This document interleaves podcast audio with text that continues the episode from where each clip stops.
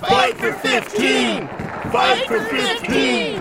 Fight for 15! Fight for 15! This is so great that we're all joined together and we're fighting for the workers' rights. Yeah, man, that's cool. I want to be paid more too. Yeah, the minimum wage is bullshit. We deserve at least 15 an hour. Yeah, man, I'll tell you what, I could really use like 19 an hour. Yeah. 19 is better than 15. We print out all these flyers with 15 on it. But that's bullshit. We need 19. Yeah.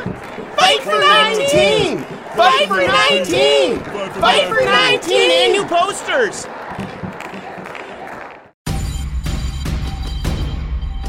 Okay, business time. Really simple. Some of you don't know where to find me. Louderwithcrowder.com. Half a dozen to 10 articles every single day. Twitter. Follow me at S. Crowder. Louder with Crowder podcast on iTunes, SoundCloud, or any other podcatching device. YouTube.com slash Stephen Crowder, or you can type in Stephen Crowder on Facebook and be one of the million plus fans or join the mailing list. There are so many ways for you to stay connected. You have no excuse. You have no excuse, just like you have no excuse for those rolls that are just cascading over your belt buckle. You should be ashamed. Unless you're a lady, then you deserve a get her a medal. You found yourself at the junction where worlds meet. Politics, Civility? How about honesty in this country, folks? entertainment, I don't like entertainment. and a whole bunch of other stuff. It's about having a healthy body image. You have a very unhealthy body. You should have a horrible body image. Not a big home improvement market in Detroit. We are definitely going to get letters. You're listening to Talk Radio's Strangest Animal. You're a strange animal. You're getting louder with Crowder. But you're a strange animal. I got to follow. Oh, I'm in the spiritus. Wow. That sound means it's a sound of the weekend. Glad to be with you. I am your host, Stephen Crowder. Producing with me in video studio, as always, is Jared, who is not gay. You can follow him on Twitter at notgayjared. I fulfill my legal obligations and draw your own conclusions. We good? We're good. Not gay and not dead. Now Not dead. Not dead. The rumors are false. Now that I hear myself on mic, I can hear the the the the, the sinus aids. Sinus just kind of hanging in there. Hanging It started last Thursday. Remember we had uh, we had that one longer yeah. break, and I was going, "What? Is, what is with?" I feel f- I feel funny.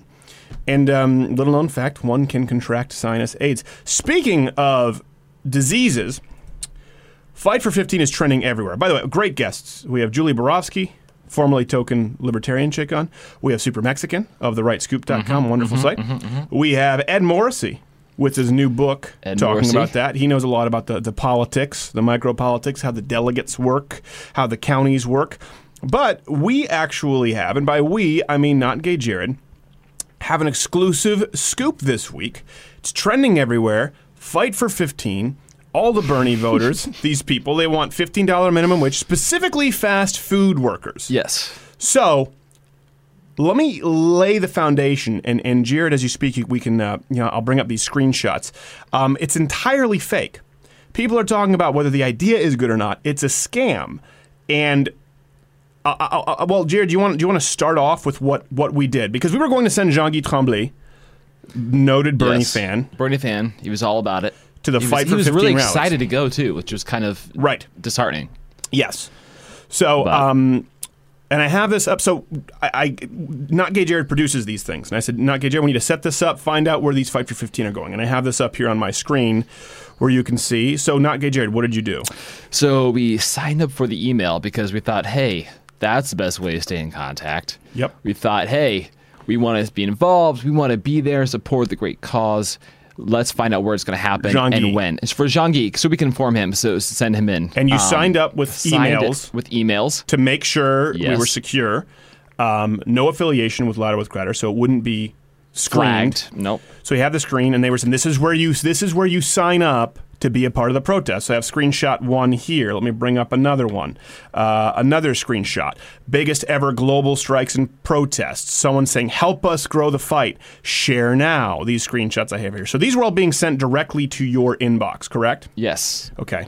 Lots of personal letters from McDonald's employees about doing it for their son. We're glad to have you Right. along. Doing the right thing. Let's pull together. Well, here it says today we are striking Signed over in over McDonald's 300 employee. cities. Share, you know, stand strong. Share this. Now we have emails here too. They were supposed to tell you where these were taking place, and then eventually said, "Give us your phone number, and we'll text you." Mm-hmm. So you and I were thinking this might be like a flash mob scenario, right? Yeah, like Where you just gather everyone gonna- together. right? Last minute, bomb the media, Because you signed up for the email list, you gave them your phone number, building hype for weeks. building hype for weeks, and I have the text right here saying, "Stay tuned. Your message is on the way. Work with us. Share this." Did they ever tell you where the protests were taking Not place? once. Not once. Not once. once. And I couldn't find out. No, And- I called half a dozen McDonald's specifically because they were targeting McDonald's and fast food places. Not one employee, not a single employee nor manager had heard of it. This happened to me last time they, this happened. I went to a couple fast food places in person. Right. They hadn't even heard of it. They No. didn't even know what I was talking about. No. Um, and if you look at the picture, so they trend, it's all out SEIU members, pictures of them. They went at 6:45 a.m. and said, "You know, brothers and sisters, we'll be back later today, later tonight." What? Why are you protesting at 6:45 a.m.? Photos, and then they're gone, and they're back later. But I mean, we, we unless we're missing something, we signed up for the email lists, we made the phone calls. Not Gay Jared tried proactively to find out where these protests are, and no n- no answer. I checked all over Michigan, all over Detroit, uh, Chicago. Chicago, You know? Something I found funny. They claim their big claim is 300 cities they've gotten on board with this, right? Mm-hmm. 300 cities, and the text to me said, maybe this is just you know I'm reading too much into it, but join the thousands, Yes. thousands. So do the math. Let's be really aggressive. Let's say 10,000 people. Which if there was 10,000 people, they probably would have said tens of thousands of people, right? Right. Do the math. 300 cities, 10,000 people at the most. That's 33 people per city. That's not much of a movement. Well, and the thing is, they're counting you. They're counting me. This is what's so dishonest. They're counting I wasn't there. not gay Jared's email as one of the millions or tens of thousands Representing whatever city representing I signed up standing from. strong. So they tell you this is important for you to know. Everyone out there, you want to talk about AstroTurf? These are paid union protesters, most of whom do not work at these fast food establishments. And they are claiming among their ranks, we are supported by thousands. No, they're paying protesters, professional protesters, to show up. Unions do this. And they are including someone like Not Gay Jared, who they deliberately misled into signing up that he could be a part of their protest. And it was a shutout. They do not want anyone to be a part of this. Now, contrast this with the Tea Party, with the March on Washington that happened with, with Glenn Beck at one point, or the same thing with, with Jon Stewart when he did a, the counter protest in Washington, or even Occupy Wall Street, right? If you're creating a genuine protest, the whole goal is to get as many people as possible to be a part of a movement. And they did the exact opposite of this. And I don't know if anyone else has done this. I don't know why no one is talking about this. We have all of the emails, we have all the texts. If anyone wants to question us on it, we can prove it. And remember, we, we planned our week around this to send We. Junkie out We there. did. We did. We've been pulling 16 hour days and a big video coming out. By the way, when people ask, why are you always wearing the School of Rock, uh, Schoolhouse Rock shirt? Foreshadowing. Dummies. and we planned our week around this, and nowhere were we able to get this information. No. And the only pictures you see are SEIU members and union members who, of course, do not work at McDonald's. I couldn't even prove it, but there was one email there you- you'll see it has like all the different cities sharing their photos. And I couldn't prove it, but I would bet, I would bet you can find a lot of those photos already online from past rallies. From past like that. rallies. I couldn't prove it because I didn't have enough time today. Right. But I would be it would be an interesting uh, venture in journalism there. Well, well, you know, here's the crazy thing: we're not journal. I'm not a journalist. This is an entertainment-based program, right? We And we just wanted to screw with people. we just wanted to screw with people, and then every now and then we stumble across these, and we realize nobody else is doing the work. Nobody. CNN's not doing the work. Fox News isn't doing the work. N- none of these other news sources are doing work. Help us. Think about it. They don't want to create any. They don't want to get to the bottom of this. This is really ah. basic stuff. This is an entirely fraudulent movement. It's a giant scam. I guess they think that if they could just create enough hype in the social media sphere, create enough hype on Twitter, eventually it'll come to fruition to exist in reality. I don't know. If they just keep telling people this is a big movement, lots of things are happening, people are excited, people are pumped, people are marching the streets. Eventually, I don't know, but why wouldn't they want me to show up to something? I, that's why They don't. Well, they don't want you to show up because they want to control it. They want to put on a front, and they know that many workers don't really want to join their union ranks. They, a lot of workers understand automation. A lot of workers see what's happened in places like California. and a lot of them know if they didn't show up this morning, they'd be fired Well, yeah, but that's what the unions are going to say. Well, see, and that shouldn't happen. You should never be fired. for protesting and leaving your your job. What about the fact that you cannot get correctly at KFC white meat and dark meat? It's never Can't. happened. No, original original extra crispy. They never you get it right. visually see the difference. They can never get it right. Can you imagine these kind of people like ending up in the military protesting like, "Oh, we didn't get our uh, our rations today just right. We're striking tomorrow." Right. The whole world would go to, go to hell.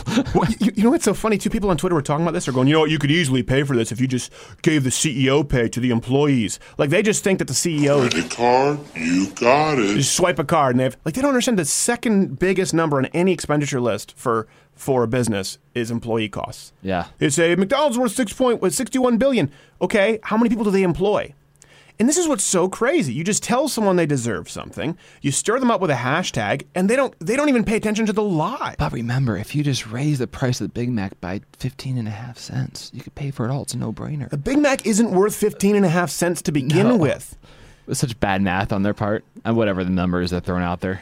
Well, you know, 15, why not make it 19? Why, not make not? it 25? Why not? At that point, you just pick a number and say, you know, we had people tweeting us. This is a good example. Tweeting us saying, well, you know what? You try and live on that kind of a, a, a, of a wage. We can't even eat. Okay. On days that I don't eat out. Now, listen, we do, we do pretty well. I'm not going to lie about that. We- We've been pretty blessed. We've had some hardships. Neither of us are in a food line. And I'm grateful, and I'm not going to lie about it. You know what? I've been able to hire Jared. I've been able to hire brilliant people like Courtney and Casey, and and hopefully more. And we want to grow, and we don't do any unpaid interns. Um, but yeah, we're, we're, we're- not we're not struggling. I understand that people have it far worse off than we do right now, and I'm grateful. But you know what? If I'm not eating out, and I do eat out quite a bit, if I'm not, it's under eight dollars a day. I've done the math. People say you can, you know, poor people don't have access to healthy food. Milk, eggs, fruit, veggies, meat. All of the latter of which you can buy on sale. You can eat like a professional athlete. This is where you insert your, your chink. It's not that complicated. What? My chink? Chink, chink, chink. Oh, chink. Jank. Jank. Jank from Young Turks. Young Turks. It's not. Folks, people, it's not that complicated, okay? I like the rational, I like the reason my argument, but instead I'll just say, come on! Mainstream media, what? That's a perfect Young Turks impression. If you question it, I'm going to have you jailed like Bill Nye wants to do with actual scientists. We'll talk about that afterward. I want to talk more about this fight for 15 and this populist Yeah. bullcrap and this idea that the poor have it so horrible in the United States. I was raised in Quebec. The poor have it worse. Stay tuned. Everybody was kung fu fighting. Those kids were fast as lightning. In fact, it was a little bit frightening. But they fought with This week in cultural appropriation.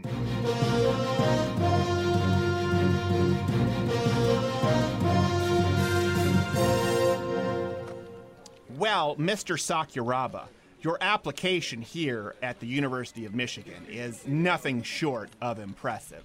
Thank you very much. I try to bring you my family great honor. Well, you've certainly done that. Oh, thank you, thank you. Your SATs are incredible.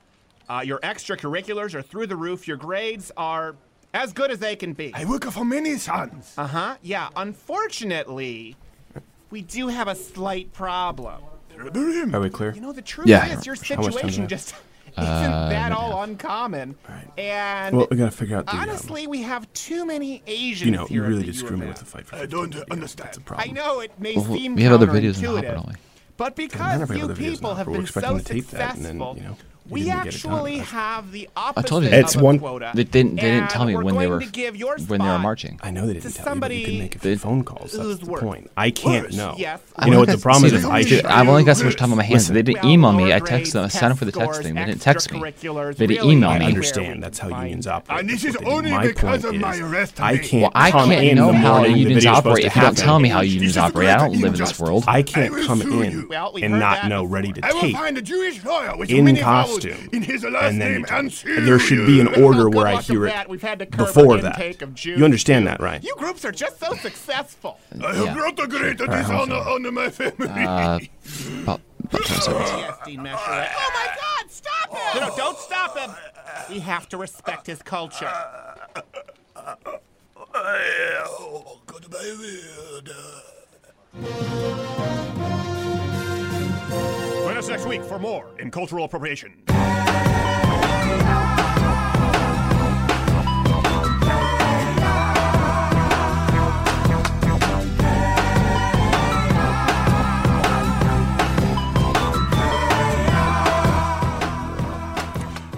Glad to be back. And, you know, we were going to move on. So, Bill Nye wants to jail. Bill Nye, a non scientist, noted non scientist. But he taught me how to make some excellent rock candy. Really? Yeah, that was a. that Tell was you a- make crystal meth? well, that's what we called it.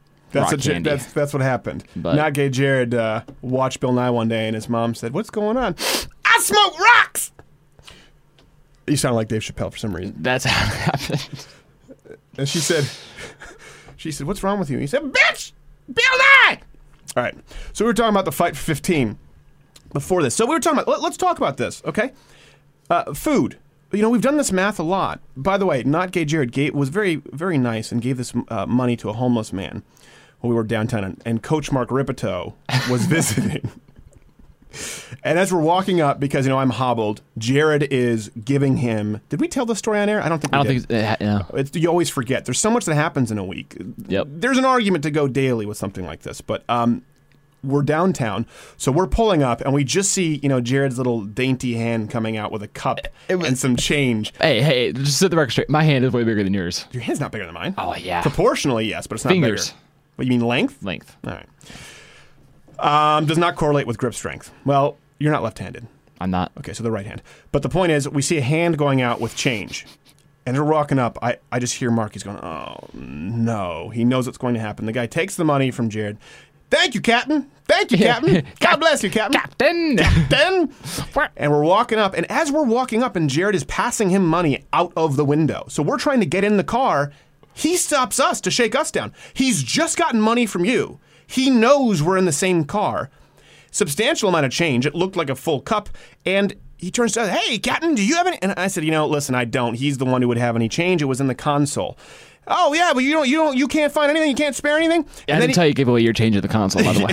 well, I figured it out afterward. By the way, it's been taken from your pay, so it all works out in the end. That's why you don't fight for 15. And he turns to Mark, and before he can even get to speaking with Coach Mark, he looks at him and he just says, Go away. he says it with that southern whiskey. Cool whip. the kind of the kind that kind of rattled the whole car a little bit because the, just go the, go away. and the guy just stopped and left. But my point is, and we, we've people have averaged what folks make. and we've seen him a couple times since then. Yes. We've seen many times since then. People panhandling often make more than minimum wage. People don't know that. Um, it, for a lot of people, it's a scam. Doesn't mean you shouldn't help people who are down in their luck, but that's just reality. Okay? If you're making, let's say minimum wage, what's minimum? About eight, seven dollars an hour? Yeah, seven Maybe something, eight. seven seven forty maybe. The point is, you can live off of that very, very easily. It comes down to choice. We were talking about this because you were eating some kind of sweet and sour Skittles. Yeah, it was just clarify. It was sweet and sour. It was sweet and I got, sour. I, no, you, you got I your went for money's both. worth I went for both. as far Same as package. Skittles go. You should still feel great, shame, but you got your money's worth. Now, for that same price, you could have had two bananas, a pint of milk, and probably, I don't know, something else. I don't know, raspberries, a couple of eggs. Think about it. You get a gallon of milk, it's what, three ninety nine. Bananas are 99 cents. You get a whole handful of them. This idea that You know, you say that. and Now, if I can go back, no, I'd probably get the Skittles again because there was bana- there. I think there are banana flavored Skittles. So Well- we're good. We're good. that's what I figured. I'm resolved. the point here, and this is this fight for 15, you have a bunch of people where it's always a problem that's not themselves. And conservatives have, you know, there's this idea, compassionate conservatism. People want to ease their guilt. No, listen, it's okay. The problem is you. The problem is you. If you look at people who are successful, if you look at people who have made it beyond minimum wage jobs, in every case, some of them do it in weeks, some of them do it in months, some of them do it in years. They said, I'm going to do what it takes to get beyond this. Period. There is a common thread 100% of the time. Okay? And generally speaking, there's that same common thread for people who remain in those employment positions long term. Long term. Now, some people are down on their luck, absolutely. Now, if they are in that position long term and they're not disabled or particularly maybe not highly functioning. By the way, we work with special needs. My wife and I work with special needs people. If you've seen the video on Friendship Club, a lot of these people have jobs and they pay them less than minimum wage. They're finding something for these people to do. These people just want to go out and do something. And some of them actually do work at McDonald's. We know a guy named Dominic with pretty severe Down met- I met syndrome. him. Met him. yeah, Yeah. smart. He's a guy who calls me gra- uh, grandpa because of the gray hairs and Yeah. my sideburns. He's he's a, he's a smartass Down syndrome person. Yeah, he is. Very funny, but he's actually moved up. He's like a, a shift manager at McDonald's. Come on. I'm not trying to say that if, if if if Dominic with Down syndrome can do it, you have no excuse. But if Dominic with Down syndrome can become a manager at McDonald's, you probably have no excuse. That's the reality. And people get so mad. They talk about corporations. Let's just not lose sight of something, okay? People talk about socialism and a safety net. I was raised in Canada. Everything costs more, by the way. No one believed me when I said you can get beef, high quality steak for $4.99 a pound in the States. Well, where can you get that? watch them go on sale. That's what my, my my parents do well. You know what my mom does? She finds steak when it's on sale, four ninety nine a pound. She puts it in a freezer bag. Doesn't even pay for the the, the freezer machine sealant, whatever you call it. Yeah, those are fancy things. She sucks out the air with a straw. Steak dinner. You can get chicken for under two dollars a pound. Pork, eggs. It's very very easy to do. You just have to make the decision. But people, so in the states, anyways, a lot of people didn't believe me when I when I threw out these prices on Twitter. In, and I, I remember thinking, well, I get that's true. In Canada, we we ate these kinds of foods far less often let's not lose sight. People will walk into a Rite Aid, or people will walk into a McDonald's, or they'll walk into a local coffee roaster company or a local restaurant and go, "Yeah, look at Coca-Cola. These billionaires, these billion corporate billionaires rigging the system. This is capitalism." And they ignore on that same street the dozens or hundreds of hundred thousandaires or low-level millionaires. It's not one or the other. Capitalism has brought more people has created more moving class structures than any other system ever in the history of the world, particularly America's brand free enterprise capitalism. So it's easy to bitch about the billionaire, but guess what?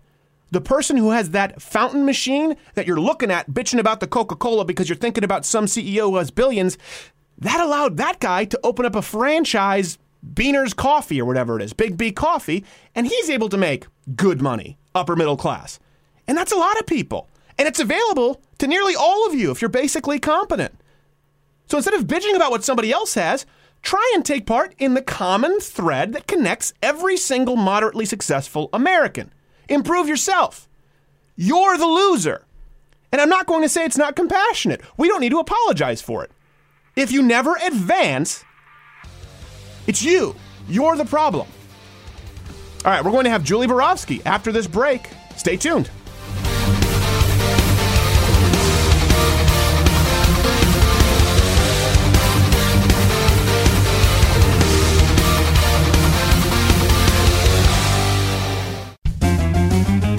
And now for Donald Trump Plays Family Board Games, brought to you by Milton Bradley and Al Jazeera. Okay, your turn. Okay, it's my turn. What are you doing? What are you doing here, okay, with Baltic Avenue? You're sitting on Baltic Avenue with the hotel. You're not doing anything with it, okay? I can do whatever I want. Okay, that's not true. Uh, that's not how the country works, okay? You can't sit there and do nothing with it. There's got to be some kind of a listen. There, this, I'm gonna, I'm gonna call my lawyer. I hope you, your lawyer has a lot of vowels in his last name, okay? And I am going to make sure that you don't ruin. Baltic Avenue used to be great, okay? Until you took it over, okay? It used to be fantastic. Frankly, what I'll do with Baltic, this whole game is rigged. This whole piece of game is rigged. Stay tuned for more. Donald Trump plays family board games, brought to you by Milton Bradley and Al Jazeera. Hey, you're probably hearing this podcast either through iTunes or SoundCloud, something like that, or maybe you've heard it on the syndicated radio show across the country, but you may not know that this show is actually live streamed.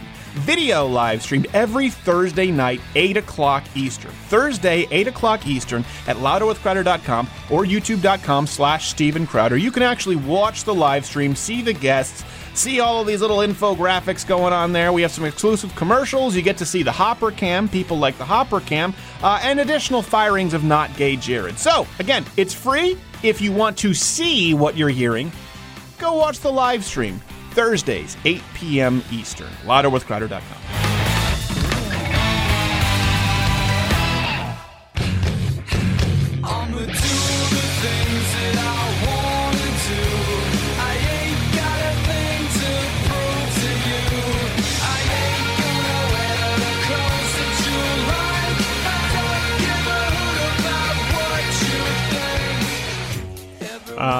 Right, Not Gay Jared is asleep at the switch. He'll have to be promptly fired. I'm glad to bring this next guest on. Um, I, I've watched her for a while. We sort of ran in the YouTube circles years ago, and um, you know her as Token Libertarian Chick. You can follow her YouTube channel. I highly recommend it at uh, Julie Borowski. B O R O W S K I, and she just moderated the Libertarian Party debate. So she's she's moving on up and uh, pretty high profile in libertarian movement. Yeah, Julie, Julie, thanks for coming uh, coming on. Thank you for having me on. Okay, so was that pretty exciting? You were there. I mean, why? What's the Libertarian Party debate? Isn't it sort of settled that it's going to be Gary Johnson, or are there still other people vying for it? Well, there's actually I monitored the debate, and there was about I guess eight other candidates. Um, there was a couple of front runners. Rick, Gary Johnson will be the the front runner. Then there's Austin Petersen and others. So yeah, that was a really good time. Did you do you have a favorite yourself, or do you stay you doing the? Uh, I don't want to endorse anyone yet. I apologize. This is my cat. that's okay. You can endorse um, the cat. I think um, I probably agree with Austin Petersen the most. I do know him. Um, Gary Johnson, I do like. However, I watched the Fox News debate with him the other night, and he said some couple couple of things that I didn't quite agree with. Gary Johnson. Yeah, he said that um, bakers should be forced to bake a cake for gay weddings, and he wants to limit um, mentally ill people from getting guns. So that was kind of. Ooh. Well, on its surface, people go, "What is she saying here?" She's saying mentally ill people should get guns, but I know what she's saying, and I mm-hmm. actually agree with what Julie is saying. So hold your horses. You. Why are you laughing, not gay, Jared? What is so funny? I'm There sorry. is nothing funny. What are you laughing about? Is Nothing- it? Nothing's Is it, funny. is it the cat? Cats are never funny. Is it because? Oh, I think I know why he's laughing. funny. Because you mentioned that about Gary Johnson and the cake, and I've talked about it. I've always had this sneaking suspicion that Gary Johnson might be a little bit light in the loafers, and so the the the gay cake thing would stand to reason. I have nothing to substantiate that, but sometimes he's a little flippant and and and and, uh, and feminine for a male candidate. Am I the only one who's noticed? I, I wouldn't go that far, but he does have a, quite a few liberal positions. No, I'm not. Well, I'm not talking. And see, you took it to a whole other level with the positions. I'm not sounded like talking about liberal positions. saying. Oh, I am saying I think he might be a homosexual, uh, but I have nothing to substantiate. I just mean sometimes he goes up there and the, so I was like, oh, I might stand to reason with the cakes. I actually like Gary Johnson. Um, funny enough, uh, for the fir- I've talked about this. If it is Gary Johnson, uh, Donald Trump, and Hillary Clinton, there's not enough of a contrast. Uh, and I, I don't know. I might flip the switch for Gary Johnson. I have no idea. Um, even though I don't consider myself a, a, a, tried and true libertarian, I think there are a lot of people right now. You know what it comes down to? I don't believe that any of them are pro-life at this point, and that I'm not a one-issue voter, but that is a closed-handed issue. And I think Gary Johnson would be the guy. Obviously, has no chance of winning. If he did, he'd cut the beast off at the head. And even though he's not pro-life, he would defund it. So I'm like, okay, if someone's not pro-life but they want to end my tax dollars funding baby killing, I can get on board. I don't know if that stands to reason. Yeah, he's pro-choice. Um, Austin Petersen is probably, I think, the biggest pro-life person in the race. Uh, Donald Trump, I don't know where he stands on that issue because he was pro-life before, and now he Well, says he's pro-life. what day is it? And when they asked him about the punishment, he didn't even know. So I don't know where he stands on that issue. Well, exactly. Well, the same thing as Austin Petersen. I just mean a third-party candidate. You know, it's a protest vote. I understand that, but I think we might. If it's Donald Trump and Hillary Clinton, I don't think there's enough of a contrast where I think a protest vote makes sense. Um, at, at that point, and do you do you see a lot of that in this election? People who never even thought of that. Do you think coming into the fold, just going throwing their hands up, and, and, and they're they're tired of it? Yeah, definitely. I think the Libertarian Party, I think they're probably going to do the best that they've done in decades on this election because it's funny.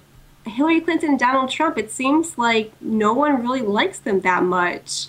So I think people are going to go for a protest vote. I voted for Gary Johnson in 2012 because I didn't like Mitt Romney or Obama, but now I'm definitely going to vote for a third party because I can't stand any of the front runners. If it was Rand Paul, would you have voted Republican? Yeah, I would have voted for Rand Paul. Okay. So even the next closest thing being Ted Cruz, why is that a no go? Um, I like Ted Cruz on some domestic policy issues, but when it comes to foreign policy, he kind of scares me. He said things like, let's make the sand glow in the Middle East, which is just like, for me, I am a non interventionist, so I'm like, oh, that's, I don't know. I don't know. Ugh. So I guess my question, and I understand where you're coming from, and um, I'm more libertarian than than most conservatives. Um, I would lean more libertarian than conservative in a lot of ways. I just don't use a label because Bill Maher, Greg Gutfeld, and Glenn Beck all at one point. I'm like, what, what does a label mean? So I just say conservative, and if people ask me to explain, um, what's the libertarian idea right now? How, how, would how do you think a president should deal, for example, with ISIS, where we are? it's such a hard question. And I think that's why Rand Paul didn't do as well this election because of the whole ISIS thing. Um, when you Right. talk about non-interventionism, people think you're a pacifist. People think that you're completely anti-war, whereas Right. I think that most libertarians, including myself, are not completely anti-war. Right. I think if there is a real threat from ISIS, especially if they're they threaten to attack us, and if they do, I think that it, we should respond. I'm not completely like, oh, let them do whatever they want to do, um, but it's definitely a hard question. Do any? Do you think any libert? Because that's one thing. Libertarians have just not had answers for that, and I think more people would look at them if they did. Is there anyone there who you think has a solid answer? If, if Rand Paul didn't do it, w- would it be Petersen? Would it be Johnson? Who answers that question so people go, okay, I can take you seriously, Libertarian Party. Oh, I, I, I honestly think that's one of our downfalls right now because people are so scared of ISIS, all this fear mongering. If you don't say, you know, we're going to go over and defeat ISIS, people think that you're weak on that issue.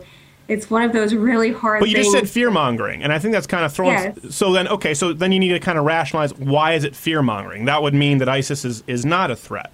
So again, that comes back to the question: How does a libertarian candidate say it's fear mongering? Why? I don't think ISIS is as big of a threat as the news makes it out to be. Okay. Um, especially to us. Of course, in the Middle East, ISIS is a huge threat to those people, but I don't think they're as big as a threat to us as the news makes it out to be. But of course, when you say that, people just think, oh, you're just naive on the issue.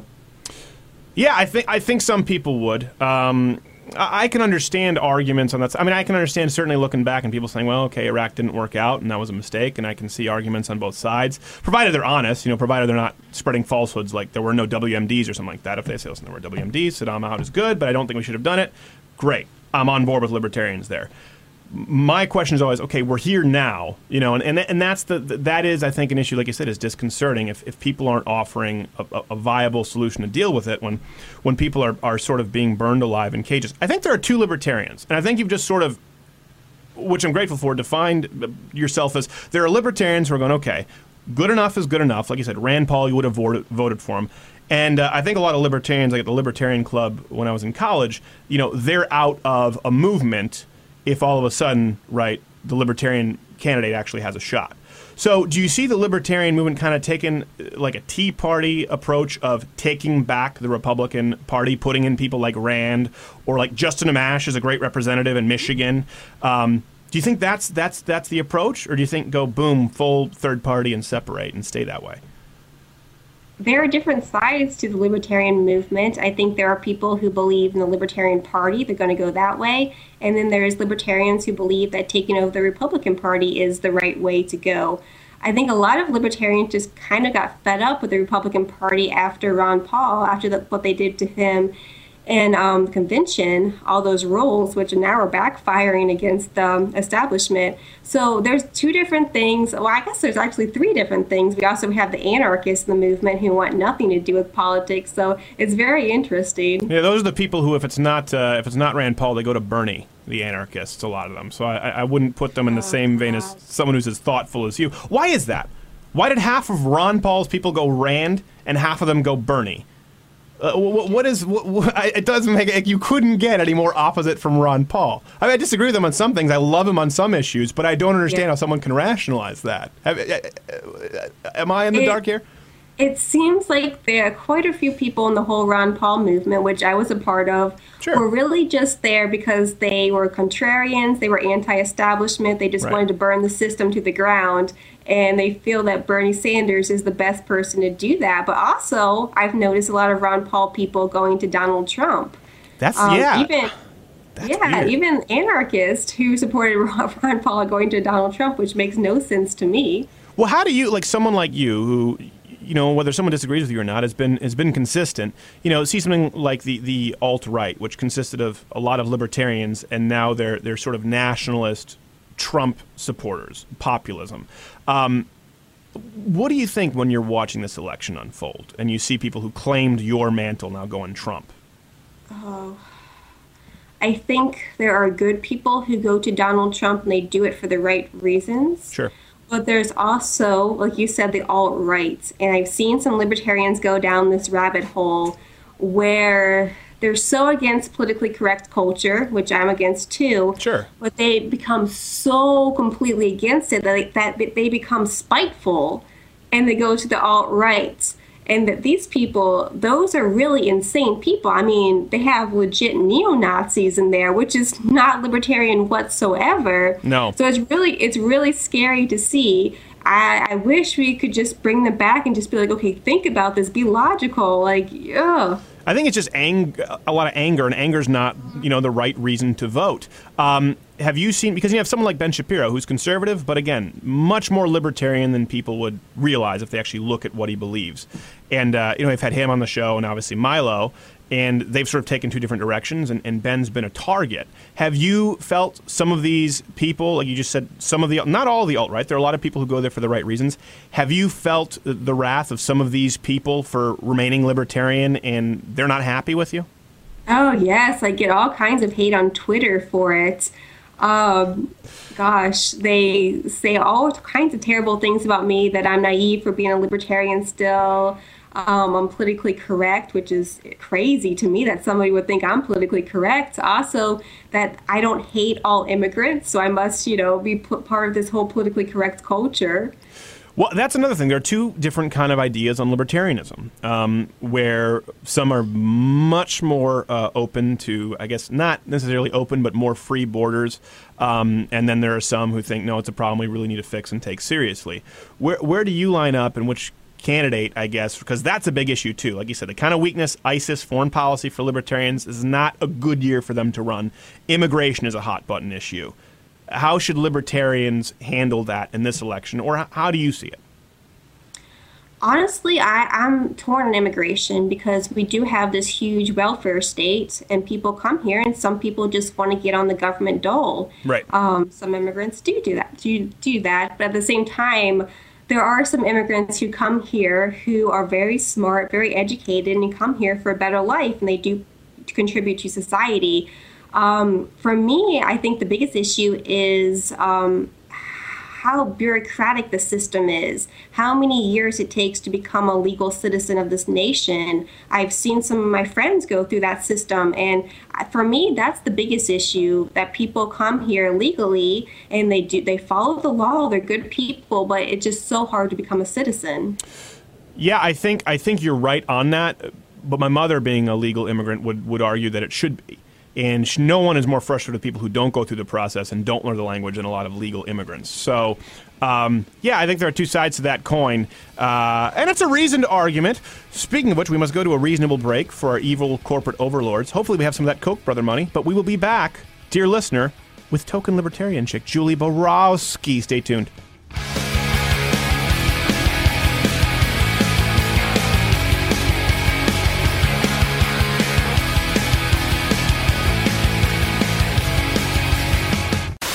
Greetings, humans. This is a Hopper takeover. The good news is I come in peace. All you have to do is send Hopper all your sardines and cheeses, and no one will be harmed. You have until the next commercial break to enter. Stephen Crowder here. Hey, Jared, what are you doing? Ah, I'm just having trouble getting through this book. That's because you can't read. I know. You should have used Freedom Project Academy. Freedom, what? Yeah, Freedom Project Academy. Just go to fpeusa.org. It's a fully accredited private online school, no Common Core, and absolutely no government funding whatsoever. All the classes are taught live online, kindergarten through high school, with real teachers based around the country. So, through Freedom Project's classical curriculum, students master the basics like math, English, history, science, uh, alongside some more commonly neglected courses like logic. You're not getting that in a lot of schools. Economics, American Studies, and Latin, all of which foster the long lost art of critical thinking and create leaders for tomorrow. All classes are recorded to be viewed 24 7, and you can get your very own sneak peek of any class or professor at fpeusa.org. Open enrollment runs March through July, but classes always fill up fast. Now, do you have your GED equivalency, Jared? No, is that important? I think so. I mean, you might want to give them a call. That's Freedom Project Academy at fpeusa.org.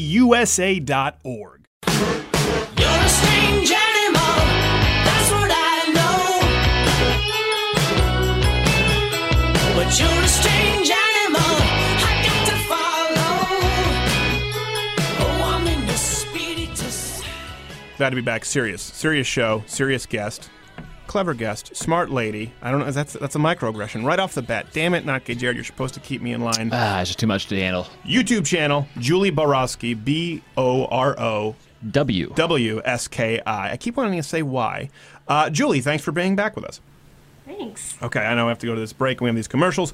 Um, yeah, on the immigration issue, there, there are definitely two sort of splits with, with, with libertarians. Um, what, what, you, what about the two party system? Libertarians complain about that a lot. Um, I'm a big fan of the two party system. That's why I asked that kind of question before uh, if they think about taking Republican Party swaths of the Republican Party or staying third party and you know remaining forever pretty ineffectual.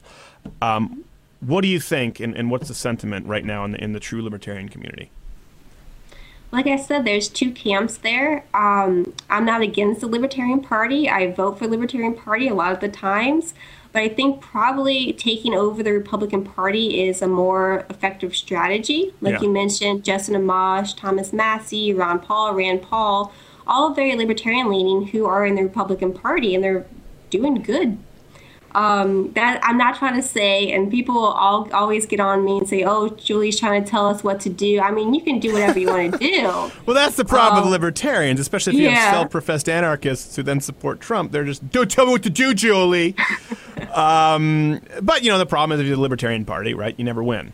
Um, I mean, the whole reason for the two-party system. I come from, I was raised in Canada, parliamentary system, right? The reason for the two-party system is to avoid the absolute crap show that you see right now in a primary, right? Where someone who can't get above 35% of the vote can hijack a primary and win a nomination.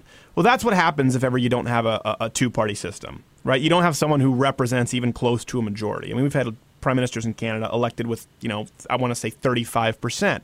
So I, I think a lot of libertarians in, in college, I certainly wouldn't include you there, but a lot of my libertarian friends like the two party system, man. Well, look at the primary right now. That's what we want to avoid.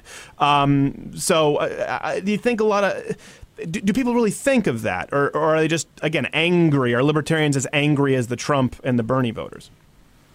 I think third parties give people an alternative. Like you said, it's kind of a protest vote, Right. saying that you know I don't like any of these two candidates, so I'm going to vote vote for this person.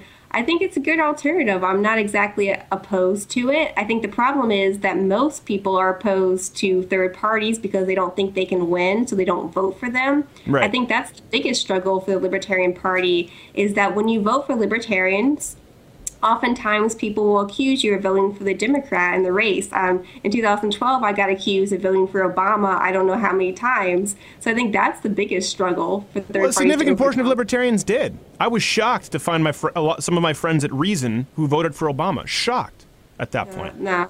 Um, and I want you know some of them I guess they have a they have a, a discrepancy as far as what, where the priorities are with social issues, and then of course there's some libertarians who you know just want to smoke a bunch of pot. Um, do you do you have to uh, to pat people down at your at your meetings to make sure they're not uh, they're not bringing in the uh, the wacky tobacco? Um, actually, there's a lot of libertarians who don't smoke pot. Um, yes, I know, of but course, that's what they constantly talk about. The T-shirts yeah, clearly yeah. said I- there would be pot. The T-shirts I clearly said, yeah. I think um, if we just legalized it, then we can just talk about other issues. Yeah, I don't think libertarians would. You know, I, and that's one thing. A good example is Ted Cruz or myself. Uh, okay, well, here's one. People say, well, you're not libertarian on pot. States want to legalize pot? Go ahead. States want to vote and say no? Fine. Federal government should stay out of it. How is that not Okay, reasonable? but in your states, if it came up marijuana legalization, how would you vote? what does that have to do again with the view of a legitimate role of government? Two separate things. I was just asking your personal opinion. Personal opinion, I, I, you know, uh, well, I think we've seen Colorado. It hasn't had the results that people claimed it would.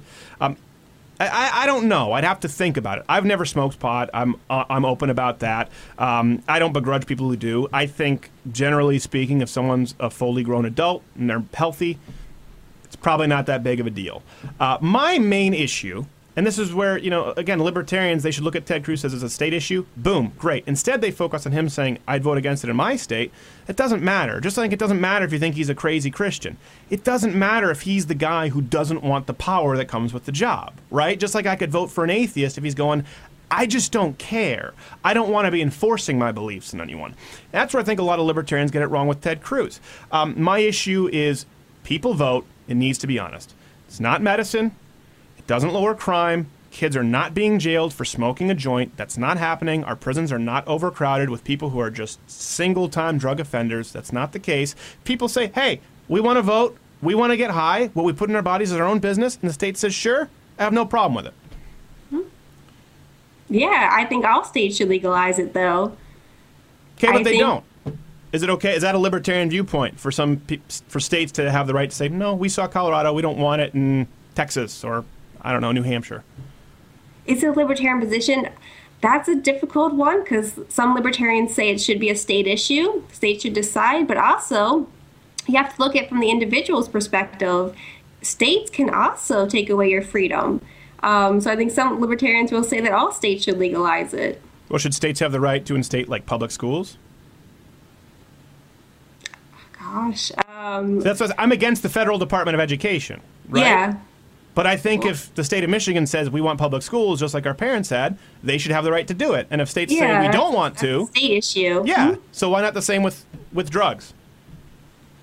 because you have to look at it um, as an individual perspective. That's how kind of I view it. Um, But I it's the same with public states schools. They're still taking taxes. I'm saying both are the same issue. It's if Yeah. it's not enumerated in the constitu- the powers of the Constitution. And I get so much flack for libertarians. I'm going, listen, if you don't think I'm an ally, no one is an ally. The only ally is someone who's who's saying smoke weed, it cures cancer in the comments section on YouTube. I think I think yeah, Well- states go to it, and you know what? You're probably on the winning side, where more states will legalize it than not. Yeah, I hope so because I think it's an individual freedom issue. Also, it's going to save a lot of taxpayer dollars. And as you said, um, I think police officers are even coming around on this issue and saying, no, we have better things to do than bust teenagers for smoking marijuana. I certainly think they have better things to do. But can we go? We can go. Can we do a web extended version there? Because I think this is an interesting topic. Um, I think there's some interesting uh, information that's come out with, with Colorado, uh, but I think we would agree on most of those things. So if you're listening terrestrially, podcast extended version, Julie Borowski, stay tuned.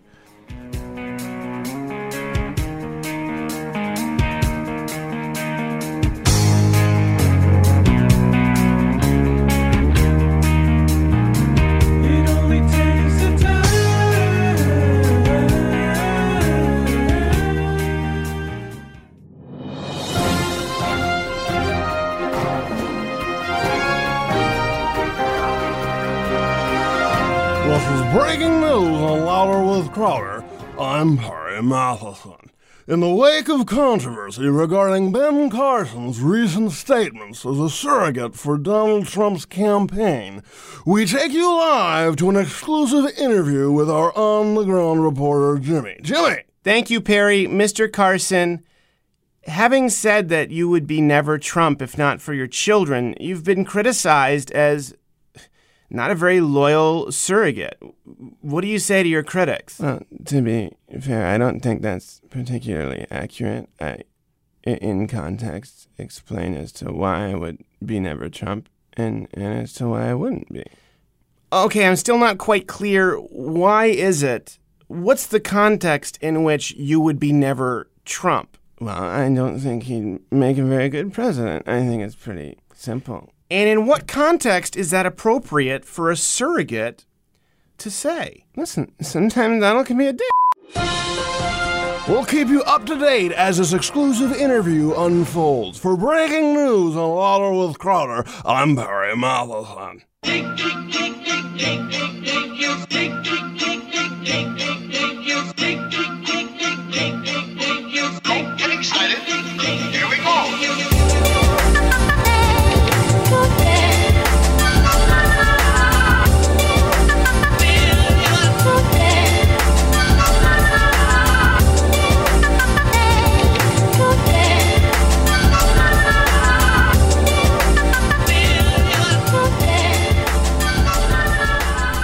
Glad to be back. Second hour. Of course, producing with me in studio as always is Jared, who is not gay. Follow him on Twitter at notgayjared. I fulfill my legal obligations. Draw your own conclusions. We're good. We good. Follow me. Do lots of it. Not gay stuff there. Do lots of it. We'll be reading some tweets Lots from at is Jared gay afterward. Is at is Jared gay? there are some people you should follow us on Twitter if you're not. Is Jared Gay at is Jared Gay? Some uh, some sleuths out there, some uh, some some Hardy boys. You know what I mean? They're looking. I In, know they're looking into mean. not gay Jared's path. Not funny, haha, funny queer. That's what they're thinking. Okay, before we go, I, I want to go into a segment here uh, pretty soon. Two things. Not gay Jared, I have this up on my screen. Just got another text from the Fight for 15. So keep in mind, we talked about this in the first hour. At no point have any of the multiple forms of contact that Not Gay Jared has given them actually been alerted as to where or when the events take place, correct? Correct. And now they're saying, What a day. We want to hear how yours went. Text us back with your favorite story. I'm It's looking be at a the short text back. Bring it up right here. Bring it up. This is the thread of texts. At no point have they told anyone, anyone who signed up online, where or when it's happening. You can only know if you're a, a- a part of some double secret probation club. I have no idea. So again, keep keep this in mind when people talk about it. This entire thing is a sham. Uh, also, really quick, we're going to have SooperMexican on at the, the, the, the on the half hour there, and we're going to play Spot the Tranny. Bring that game back. People like Yes. the Spot, the Tranny. Which brings me, we wanted to talk about the, the, the bathroom laws. We have so much to get to this week, but uh, of course, the North Carolina, Mississippi, Bryan Adams, Bruce Springsteen, and Ringo Starr. Ringo Starr have canceled their tours in North Carolina. Well, yeah, I think one of them one of them was uh, a different state. One of them was Mississippi. Bryan Adams was Mississippi. Was for. Mississippi. Yeah, for the same sort of law or Right. whatever. Yeah. And the, the biggest losers are the other 49 states where they weren't canceled. yes, exactly. Uh, Of course, but not Egypt. Not Egypt. or, or Dubai, places where people like Bryan Adams play frequently, where they can throw you off a roof for frosted tips. So keep that in mind. And I know it's easy, it's low hanging fruit to point out the hypocrisy. I do want to, we'll talk more about Springsteen and Bryan Adams and why they suck so badly. The main thing with Bryan Adams is every time I hear a Bryan Adams song, they're not bad songs, but I'm thinking, oh, it just that would be a lot better if it weren't Bryan Adams. He's the only artist where covers of his songs are better than the original songs. Mm-hmm. You want to hear someone mm-hmm. else do it. That's fair. You would rather hear Journey doing Yeah. a Brian Adams song. Most anything, really. Yes. Uh, so, but the main thing, we'll come back to this. The issue, they say, well, it's anti-gay. The only thing is transsexuals want to use a bathroom without proving anything. A man with a penis puts on a dress, thinks he has the right to use a bathroom. That's all it is. There is nothing else. There is nothing else. This is a protection where not only do they use that bathroom, but businesses have the right to say, no, you use you use the gender uh, that uh, that you are, and protects businesses, of course, from things like the, the business. Well, we'll, we'll get into that because there's so many businesses and examples, and people say, "Whoa, why are you panicking?" It has happened. So that's the entire thing.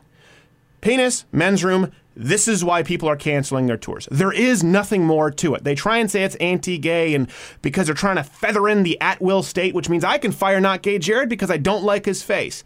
The fact that he happens to be not gay is incidental, and it has nothing to do with this law. Every state is an at-will state, and then they carve out exceptions.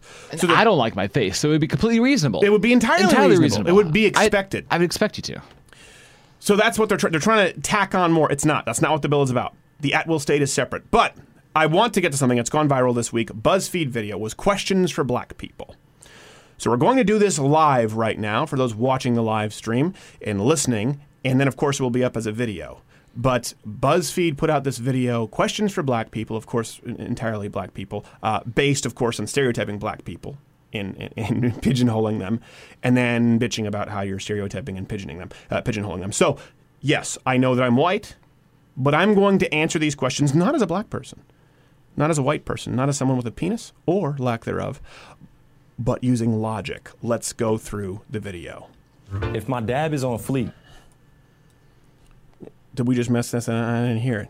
All right, are you queued up there, not Yep, Jared? yep. All right, let's go to the video. Why is it a problem? Uh, let's see. This is not going to work. This is not going to work. This may not work. This may not work. This what may happened? not work. Uh, what happened was we had no time to test this. That's that's that's the problem. So it's not going to work. The clips It may not work. The clips may not work. Okay. Does that mean no? That, that Yeah, means you get- want me to move get- on? Yeah, get back to me. Okay, get, back, to me. All right. Your punishment must be more severe. But we will get back to that.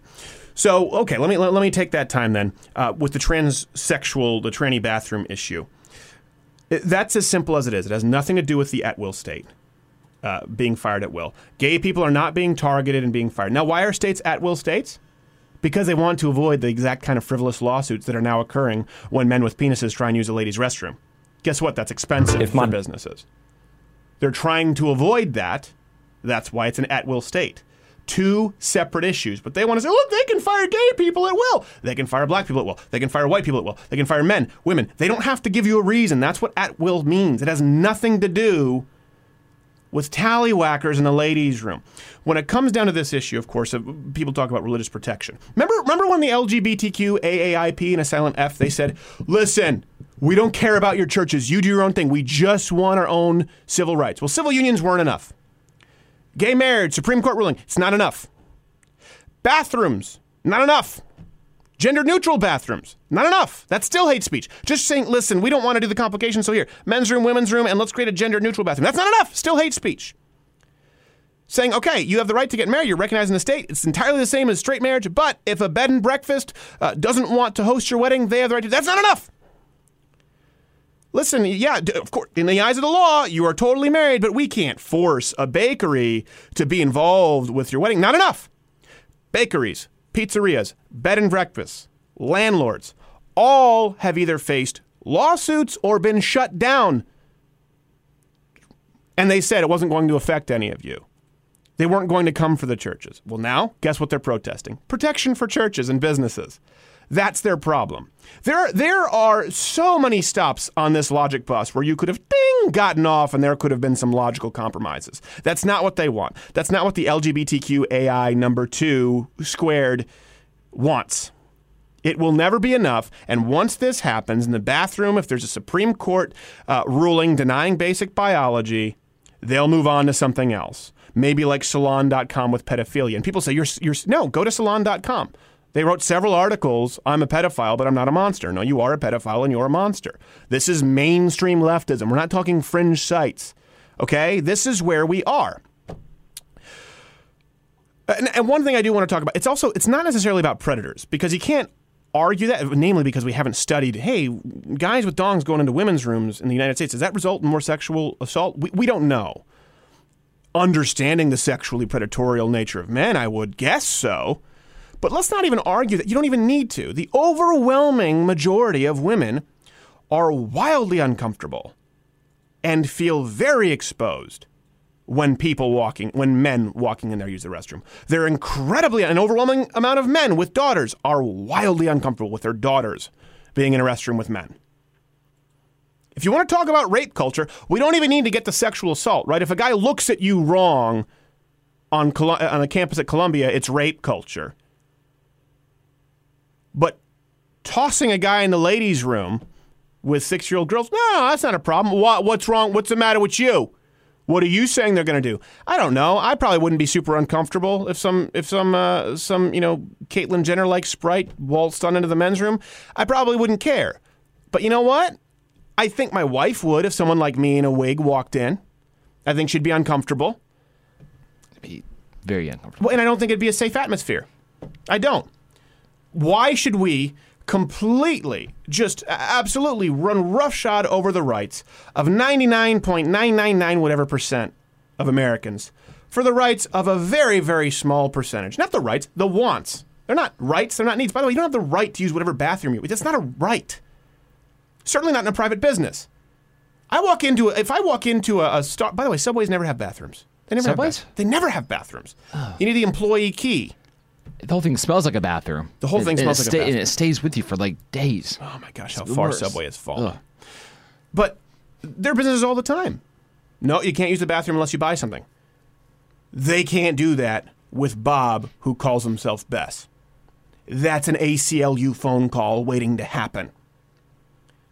You, you sir, you sir, no bathroom, not not a paying customer, no bathroom. Oh, you, you with the dick in your dress. Come on right in. Come on right in. Videotape. I know it's illegal, but make sure everybody knows I'm tolerant, right? The dude with the dog in the dress is coming in. I let him in. You, sir, not so fast. You have to buy energy drink, some Tic Tacs or something. You, you carry your beautiful tallywhacker right on there into the ladies' room. Let everybody know. At this gas station, we tolerate the LGBTQAAIP. Do I have that right? I forgot an A. Oh, I'm so sorry. Take for free. Don't call the ACLU. That's what's going to happen. How many of you, tweet me, how many of you out there at S. Crowder have been denied using a bathroom in a private place? They've always had that right. Now we've just tacked on absurdity. This is the LGBTQ AAIP bully pulpit. It's not even a majority of gay people. There have got to be tons of gay people out there who are going, they say anti gay law. This has nothing to do with me. Okay? Don't lump me in with the highest suicide rate in the industrialized world, higher than Holocaust victims and American slaves and schizophrenics because they can't accept their basic biology because I have a different preference of friction. It's not the same thing.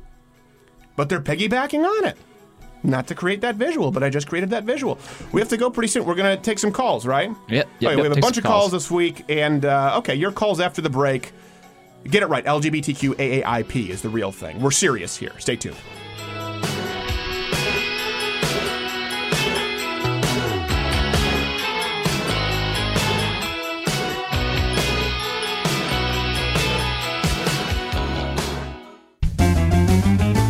And now for Donald Trump Plays Family Board Games, brought to you by Milton Bradley and Al Jazeera.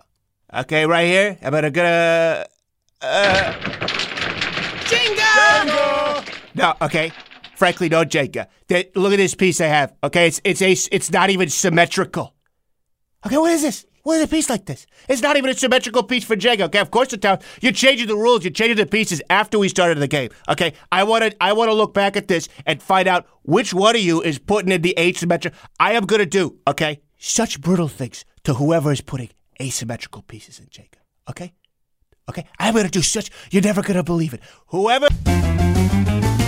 Stay tuned for more. Donald Trump plays family board games, brought to you by Milton Bradley and Al Jazeera.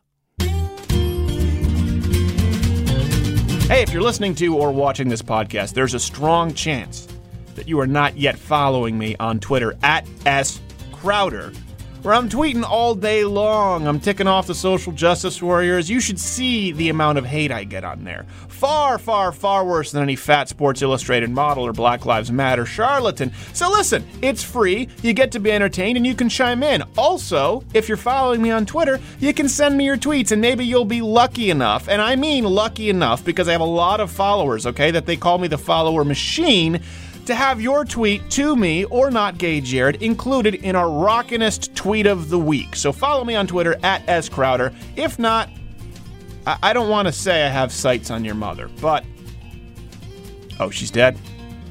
You're just saying that because I made a mom joke. No, she's really dead. Well, you kind of walked into it.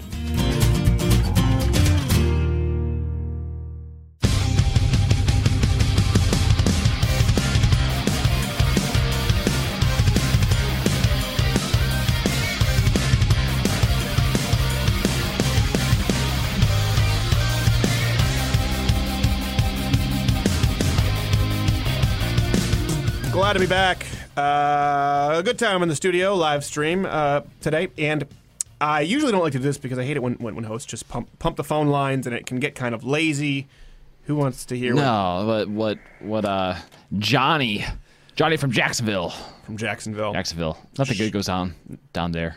Nothing. I don't. We we have actually a lot of listeners. Now, this has started off to a weird start. Anyway, but today we do want to open the phone lines and um, you know, hear what's on your mind. So, Naki Jerry, we have somebody on the line. Yeah, it's, uh, we got Sam, and I don't think he said where he's from, but okay. uh, so, Sam, Sam. if you're there on line one, you are getting louder with Crowder, sir. Hey, uh, Stephen, thanks for having me on the show. Uh, you know, uh, I appreciate you opening the airwaves to the common folk. Uh, thank you. I appreciate it. Um, Sam, what's on your mind today? Well, you know, I wanted to see, you know, your opinion on what you thought about this Donald Trump winning all the primaries.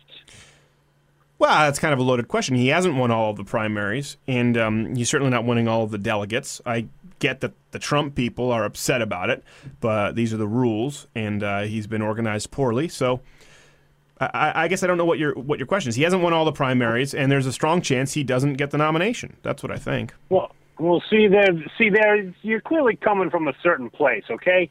Um, Okay, well, what don't you mean? Like the what do you mean? I'm coming from a certain place. Well, you clearly don't like the guy, okay? Now, what I want to know is like, you know, he's got that comb over, you know, and it's and when it blows over in the wind, you know, his head looks exactly like a, d- which is what you Ah. suck all day long. Okay, that's not that's not necessary. That's if you're gonna if we're gonna keep you on the line, you're gonna have to keep it simple. I don't want not gay Jared to have his his work cut out for him with the censor button. Okay. I'm just saying, I think you would like the guy since you like suck. Okay, come on, come on. Seriously, let's let's. You got one last shot.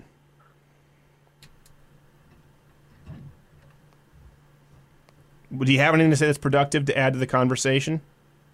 Well, yeah, you're a d- sucking, you're an Yeah, ass. son of a you're bitch, a Jared. You're supposed to pig scream mother- this. That's why we don't take phone calls. that's why we don't take phone calls. When we have other people on the line, when when are we gonna go to Donnie in Chicago? Uh, I think uh, a couple segments coming up. Okay.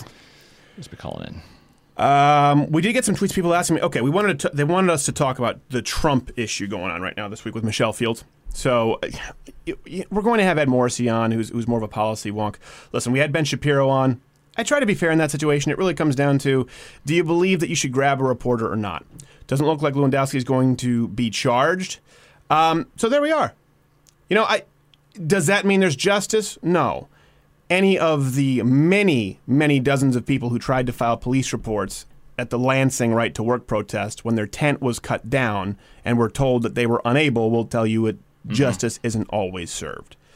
But listen, you have to be fair. If you're going to go that route with the law, you see the ride, you bought the ticket, and there you are. You, can, you that's that, those are the results. So they're not going to charge him. They did say he did grab her, and uh, it, it, it. I don't have the exact wording in front of me. Didn't seem like it was too big of a. They, it didn't seem like they were too fond of it. But they said, you know, an apology would have ended this whole legal procedure. Yeah. Imagine imagine that. But that's that's kind of a grown up thing, right? An for the Trump camp. So that's where we are with that. I don't really have any more opinions on that. She she apparently Michelle Fields is filing a, a, a perhaps a defamation suit, and I know they threatened said she doesn't want to do that because they'll dig through her past. So I don't know. What am I going to speculate about at this point? If it were me, I wouldn't go with a defamation suit at this point. I I, I would move on. Yeah, I think it's I think it, there's only so much mud you could drag people through, and it doesn't really benefit anybody. I don't No. like it. What do you get out of it? Right. Ruined career for everybody. Well, I think what happened is it, it happened. It was shocking. That's not the way you typically treat reporters. I think it Yeah. was genuine, the reaction. I don't think someone went in there looking to get this. People are trying to destroy this woman's career. Like I said with Ben, listen, either you think it's okay to grab reporters or not. Um, as the level of which, then then it's just a bunch of arguing over well, how severe was it? It, it wasn't very severe. And as someone who has been violently assaulted, uh, as someone who has family members who have been very violently assaulted, I, I don't like belittling it. But if that were my wife, and Lewandowski and I were alone, we'd have some words. yeah. One thing, it doesn't Yep, change yep, the fact that, listen, okay, you want me to, I, I can't speculate because the law happened, right? You have to accept that sometimes, okay? You may not like it, but you have to accept it. I, I hope I'm being consistent here because I know the Trump people will will will uh, either way, no no doubt, be mad. And I'm hoping people on the other side understand. Listen, you file, you tried to file the charges. Was justice served? Maybe not, but this is where we are. If they do a defamation suit, we'll keep you posted. Doesn't change the fact that Corey Lewandowski's a punk. Doesn't change the fact that every single time he grabs someone, it's when they're looking away. I think it's very telling. You know, when that pro when the protester at the rally, right? The guy's looking at him. Uh, Lewandowski had nothing to say, nothing to do, and then he turns around and it's a yanking of the collar. Yeah. Any guy who's been in the arena, any guy who's wrestled in high school, any any person who's ever been a combat or physical contact sport athlete knows that's a guy who wants out. Knows that's a guy who doesn't want to take. And same thing, grabbing a girl when always from behind, always coming up from behind. That's my personal opinion. But you know, I'm not a lawyer. Okay? So uh, I, I don't think we have a bunch uh, to talk about that. Here's something. People are talking about this. We'll talk w- with Ed Morrissey about this, okay? Ted Cruz is doing really well with the delegates, right? He's cleaning up delegates. Um, and Trump is now complaining. I think it's just because he understands how it works. He understands how it works. Someone can correct me, and Ed Morrissey no doubt will. He knows this as well as anybody, and that's why we're having him on. The rules have been out there since August, and not a one has changed. None of them have changed. You may not like the rules, but these are the rules. Something else. People are saying, "Oh, it's it's the pop, it's not about the popular vote. It's not representative of the popular vote." Well, you know who benefits the most from that right now? Donald Trump. I read this over here. We have it from uh, from Ricochet, great site, more wonky than me, but I read them every day. Um, so so far, Donald Trump has drawn 37 percent of the primary votes total. That's his ceiling, but he's won 45 percent of the delegates. So why are you complaining now? Like, uh, uh, for example, he only won 45 percent of Florida, gets away with all 99 delegates. So actually, if you look proportionally, Donald Trump proportionally has far more delegates than even the lead that he has. And of course, we know now that that's switched, where he's behind Ted Cruz in the national polls. Yep. Now, I'm not listen. The system is the way. I'm not saying it's a flawless system, but you can complain when it benefit when it benefits the other guy, and then remain silent when it benefits you. Where was Trump when he was saying we shouldn't do winner take all? He's still banking on winner take all in New York. The rules have not changed. You saw the ride, you bought a ticket. What are we coming back with? More calls? SooperMexican. Ah, coming Super up. Mexican coming up.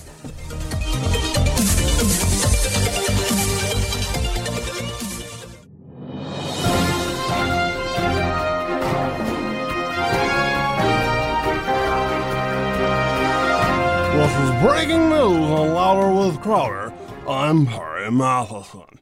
In the wake of controversy regarding Ben Carson's recent statements as a surrogate for Donald Trump's campaign, we take you live to an exclusive interview with our on the ground reporter, Jimmy. Jimmy!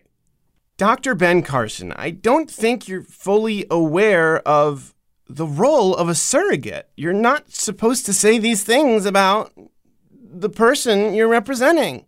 Respectfully, no, that's not true. And that's the kind of mindset that has Americans tired of politics in general. Americans are tired of their surrogates not trashing the candidates for whom they work. I don't like him. I don't like Donald Trump. But I have to support him because this is my job. You're the worst surrogate ever. You realize that. You're kind of a dick, too. We'll keep you up to date as this exclusive interview unfolds. For breaking news on Louder with Crowder, I'm Barry Matheson.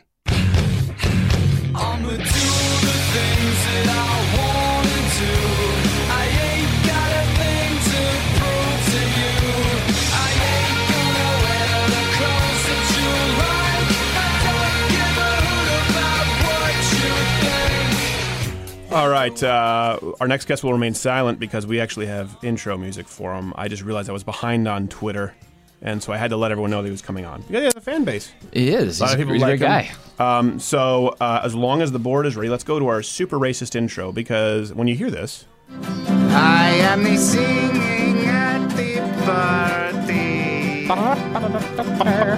I am singing, it's my turn to sing at the party. That means it's SooperMexican from the therightscoop.com. El Super, are you there with us? Hello, how are you doing? I am doing well. Okay, well, listen, people know that's not how you speak.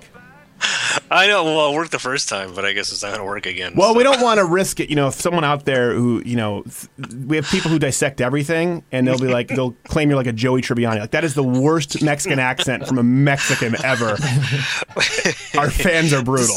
This is this is actually happening to me right now. This is amazing. You- You're going to enjoy this. Is that uh, this is what I do whenever I call into a radio show? Is that you know, as a joke, I start off with a like really bad Mexican accent, like "Hello, how are you doing?"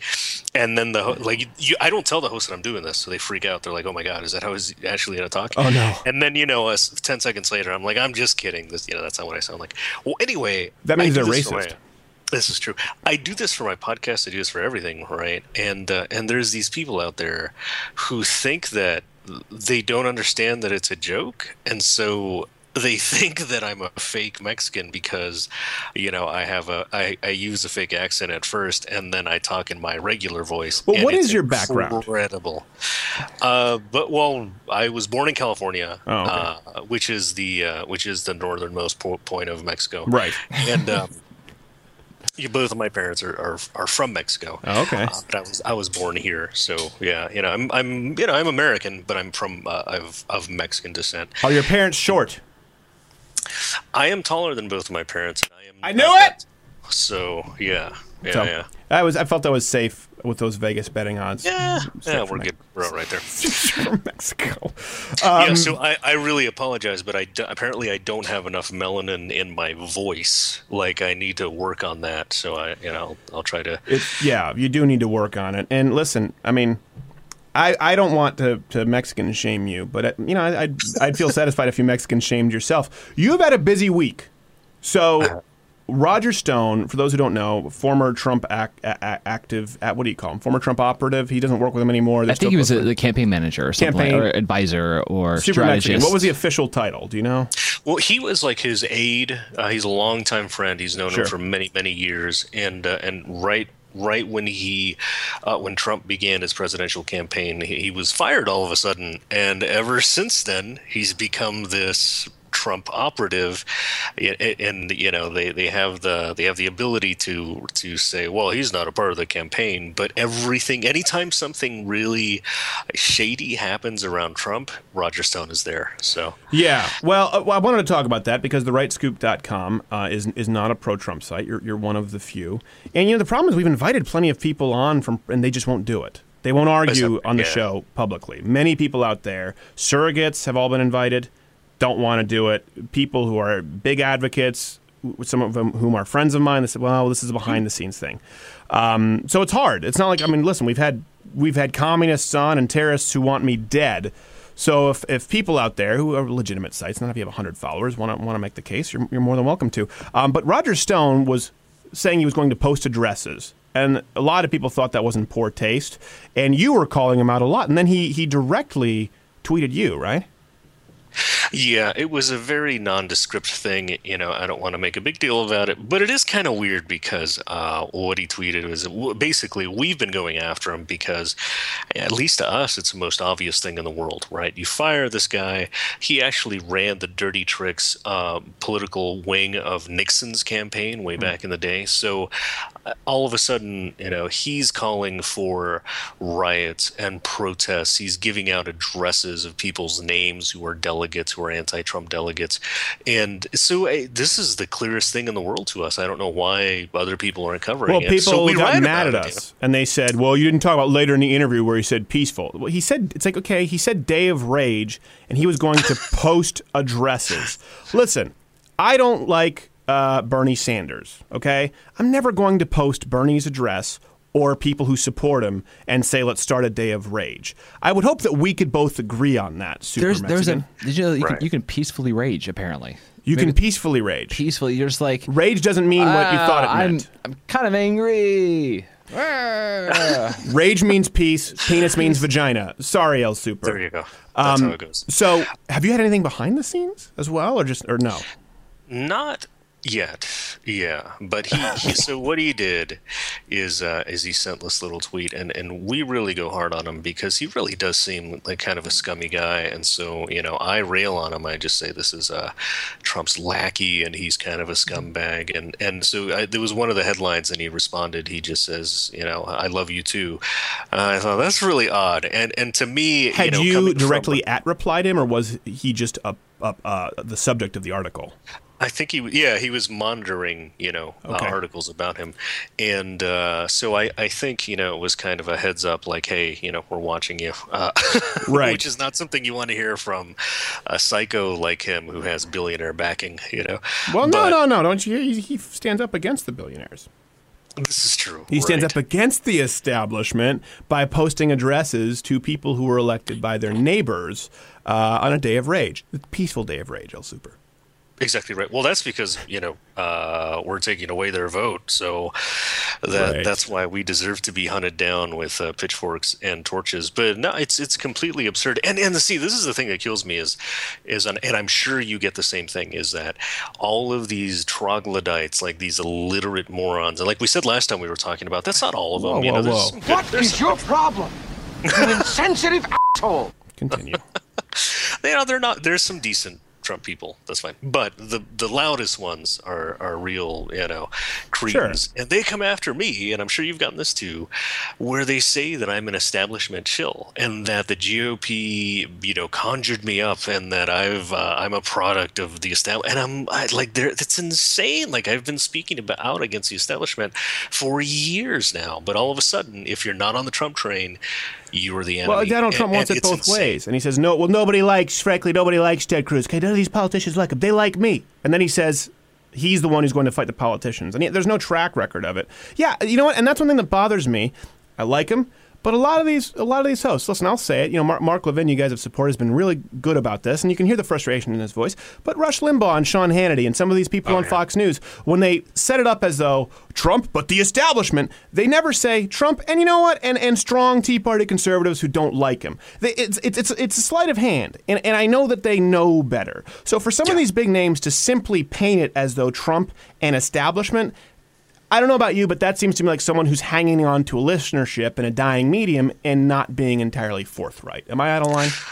Uh, I think uh, I think that's true. I mean, I think that's kind of what Trump represents. You know, um, it's really weird because Trump represents so much of the criticisms that liberals have been making against conservatives, and he just fulfills them. You know what I mean? So his supporters are, you know, they're older. They're uh, they actually don't care about conservative principles. They're j- very pragmatic.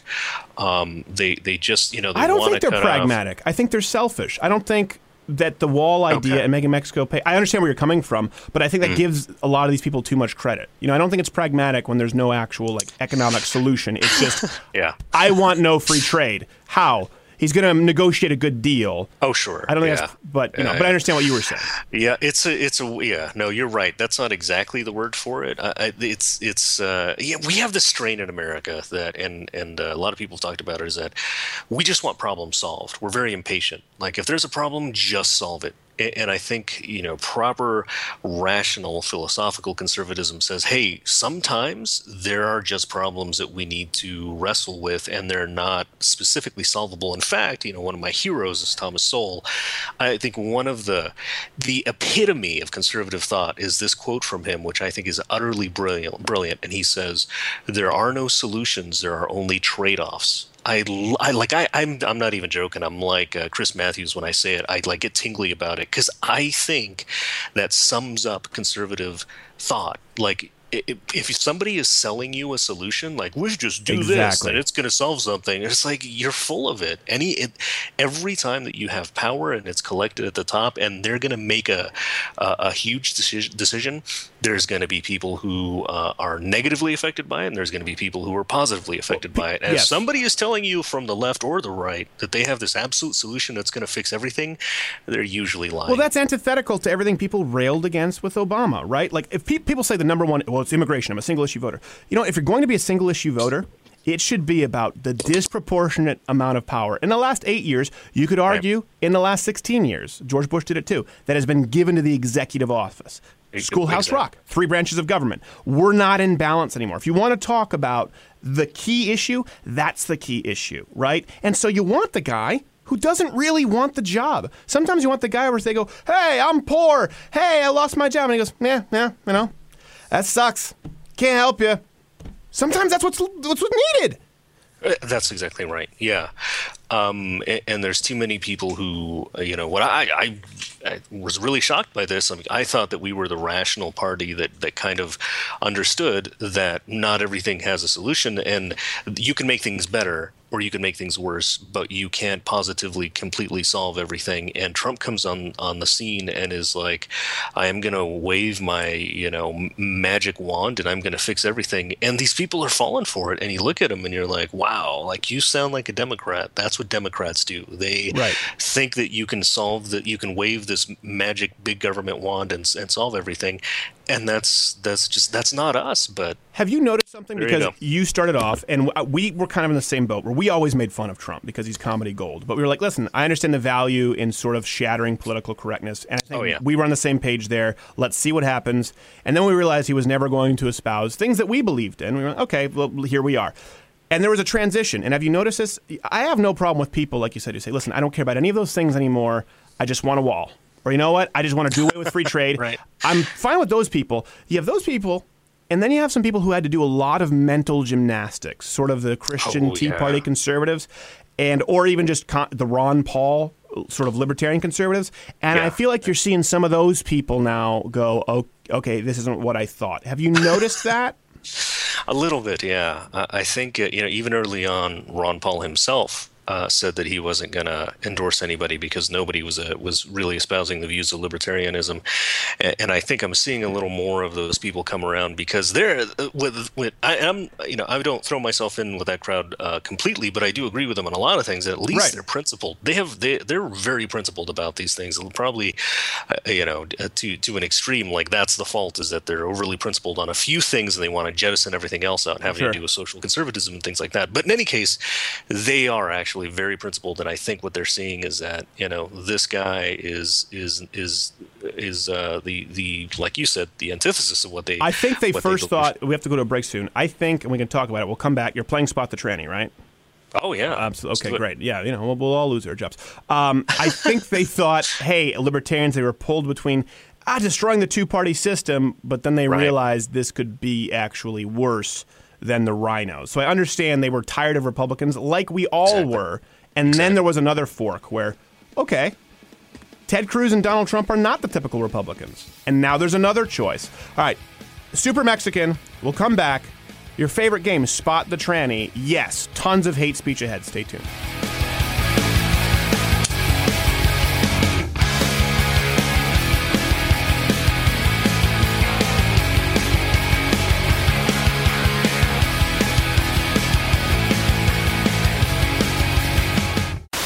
Greetings, humans. This is another Hopper takeover. Um, your package seems to have been lost in the mail, as I still do not have all the cheeses. But Hopper is willing to overlook this mistake and forgive, provided they are sent promptly to Hopper's P.O. box by the next commercial break. I come in peace but only if I has all the cheeses. Otherwise, I will be forced to roll on the couch, the downstairs couch where I am not allowed to go, and I usually do not go. But you will force my hand in this situation. I don't want to do it. All you have to do is send all the cheeses. Follow my instructions, and no couches will get dirty. Jared, what are you doing? Shoot bad guys. With what? My AR-15. Where'd you get it? AR-15.com. Oh, there's another one. You got him. Yeah. Thank God for AR15.com. They have AR15 and accessories for sale and the best advice there is on the web. Oh, no, there's another one. You got him. Yeah. With your what? AR-15. From where? AR-15.com. That's the best place to go, and that's the takeaway because this commercial's about to stop.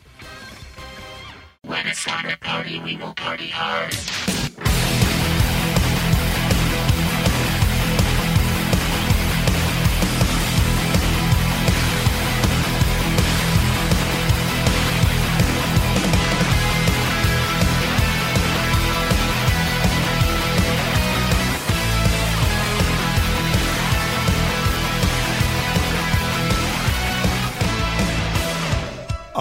Right, we are back with SooperMexican at SooperMexican spelled with two O's. Are you with us, sir? Yes. Okay, you are with us. And uh, have you ever seen this game before? Are you aware of the rules? I don't think I have. Okay, so let me set it up for you. We've played it with we, we, we played it a few times. We played it last time, most recently with Gavin McInnes. So I have said that I have a, a tranny dar and have not been fooled yet. That it is very easy to determine. This is my argument, and so not gay Jared, my producer, sets up pictures, and we, we play it. You and I can compete here to see, and I'm the reigning champion. yep. We're going to see a picture, and we're going to you, simple. Is it is it a, a, a transgender or is that a real male or woman? And uh, then we're going to tally up the score. Any questions? All right, I think I got it. And you're comfortable. You're not. It's okay. We don't expect you to be. Um, I don't. I don't think you can be. If you're comfortable with this game, there's something wrong with you. So. Well, you know, you're on louder with Crowder. Jared, let's go to.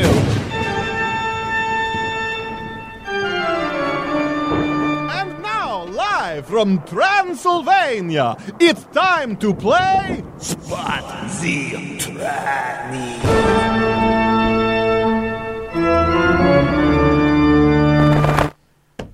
We have high production values here. El Super. Uh, Jared, let's get the game started. We are going. Okay, ready for number one. This is for you, Steven. This is for me, I okay. got, I'm going to give you three seconds here. Okay. Tell me, tranny or not a tranny? Here we go. Oh, okay. I am going to say I'm not a tranny with that. I'm going to say that's a woman. Do we ask You- you Super think too, or is it just me? It's just you. It's just okay, you. It's What do you just me. What do you think? I think that's a woman. It's a tranny. Okay. Wow, I would have gone with Ah. that too. That's the first time ever, which That's we'll the wipe from the record. That's first. All right. All right, and here we go for super. This one's for you. This one's for you. All right. There you go. Look at that one there. That's rough. That's rough. I think. I think that's uh, actually Steven Crowder. So I'm gonna go with. Uh, I think I'm gonna go with a guy. That's a guy. This is hate speech. We try and avoid that on You this try to avoid that. You you Oh, can't judge by. apologize. It's not fair. That's Oh, not that's fair rough. if you judge by. Uh, Pardon my French, but you're an asshole. I hope I made myself clear, That- Super Mexican. that get was that fair. lot. Jeez. That was Wow. fair. Hole. Okay. We have one more for All right, me. Steven. This uh, yeah, two, more. for you. Okay, go, let's here we go. go. Boom. What is it? What is it? What is That it? is that is a tr- that's a transsexual. You think so? Yes. You think so? Let's get the answer. It's a tranny. You're right. Ooh, Okay, got it. good call. You got All it. got it. Okay, Super. Back to you. Ready? Wow, these are rougher than These I are rough. thought. They're not easy. Yeah. Not easy. There- All right. yeah. Here you go. Because I've seen some in my day. Oh, Be honest now. Nothing. Not nothing. Let's not revert to the Mexican accent. And go, we need you to be honest because we have to tally up the scores. I'm very scared right now. I'm very scared right now, Steve. Uh, yeah, I'm gonna go with uh, tranny on that one. You're going to get sued. Oh, jeez. And we're going to. You gotta take all my Super. tacos. Okay, all right. bye. Super. This is not good. You're not playing nicely on the program. This is not good. It's not good. All right. All right, Steven. Last one for you. Ready? Okay. You ready for it? What's You the score? Ready? Super's ready? up by one. We're up by one. But Ready? he's got a lawsuit, so I yeah. won. Okay. So all right. boom. What do you think? What do you think? Oh come on! What do No, you think? no, that's a woman. That's got to be a woman, or my. It's a tranny. What? Tranny. No What? joke. Tranny model. My hot Not streak even has come to an end. Is your wiener confused? I don't. Is it thoroughly confused? My whole body's confused. That's what I'm saying. That's what I'm saying. All right, Okay, let's go. Oh, come on, don't Last give me- you're giving one, all the last easy one, ones to last one. Super, I would no, argue. No, no, no, no, no, no. All right, Here, Super. last one, super. Ready? Here we go. Boom. Hmm. That's a tough one. Buzz your girlfriend. Woof. It's. What do you think? What do you think? Uh, unfortunately, I think I dated that thing. Uh, I, uh, Is this more acceptable in uh, uh, Mexico slash California? I know maybe in California. I don't know about uh, about Mexico. No, I'm gonna go with um, not a guy. So the I'm going to call the ACLU. you have, gosh, Super Trev. Okay, Super Trev. This It's super, not- no, it's El Super. that's yeah, not good. not not super good. trans. Super Mexican. Okay, what's the score? So Super, super Mexican he wins. wins. He wins. I was. I'm surprised. I mean, he's sued out of his mind. I mean, he's he's got nothing left. Here's the thing, Super. If you won, But he took it. you have to come back to defend your title. So I don't know if Oh. you want this kind of heat. Uh, I say uh, I say bring it. That's Okay. nice. Yeah. I don't want a piece of you. I want the whole thing. He wants it. All right, that was Live from Transylvania, this has been Spotting the Trannies.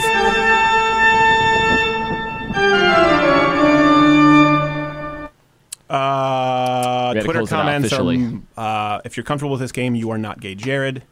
also, they said that our mic was hot during the last break, and I should fire you. I'll okay, look Jared. into that. Sorry, but Super Mex- Super Mexican seemed relatively comfortable with it. He didn't seem uh, Mm-hmm. too rattled. Well, if you if you're going to fire him, apparently I'm going to get sued uh, into oblivion. So I might might be looking for a job. Maybe I can take that guy's job. Well, I don't know if you want that job because it comes with. I mean, it already comes with the baggage of several lawsuits with not gay oh. Jared. Oh, that's not going to work. Yeah, namely from me. This is this is 100 percent accurate. Yeah, he's my indentured Yeah, server. that's no bueno, no bueno at all. So how do you see this happen? We're going to talk with Ed Morrissey. How do you see this happening? Do you do you think Trump gets the nomination? Do you think it goes to a contested convention?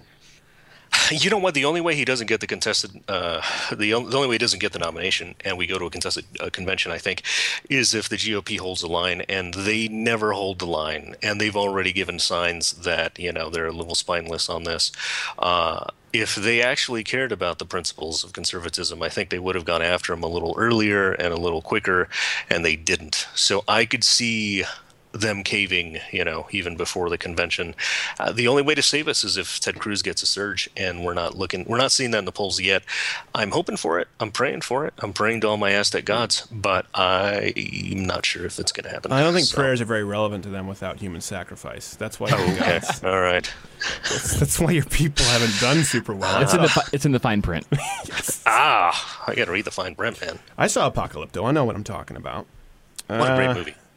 Really? Ah, I love that movie. Uh, must be a Never cultural ended. thing. All right, Super Mexican. Thank you so much for being a good sport, and you have to come back to defend your title. Absolutely. You're Uh, going down. You're Thank going down. you. That is Super Mexican. You can All right. read his stuff at therightscoop.com. Highly recommend it. Louder with Crowder. Stay tuned.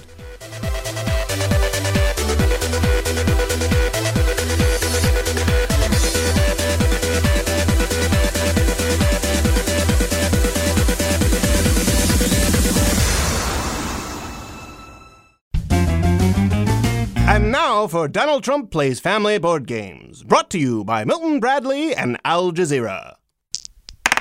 Yahtzee! Bullshit. Okay? Bullshit. Stay tuned for more Donald Trump Plays Family Board Games, brought to you by Milton Bradley and Al Jazeera.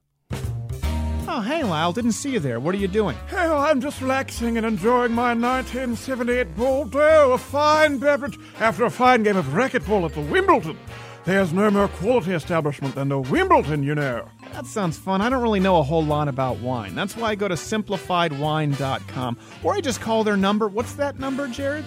844-297-WINE. Oh, where'd he come from? His voice aggravates me. I have him chained to a caravan. For simpletons like me who don't know a whole lot about wine, just what I like, it makes it easy. I either get to call, go to the website, talk with a sommelier, list what I like, what I don't like, my budget, and can have it shipped directly to my door, or gift wrapped and sent to a friend. It doesn't get any simpler than that. Simplified wine, you say? I prefer more of a barrier to entry. I know you do, Lyle, but you're an elitist bastard. That's why for simpletons like me, I prefer simplifiedwine.com or just calling 844 297 wine.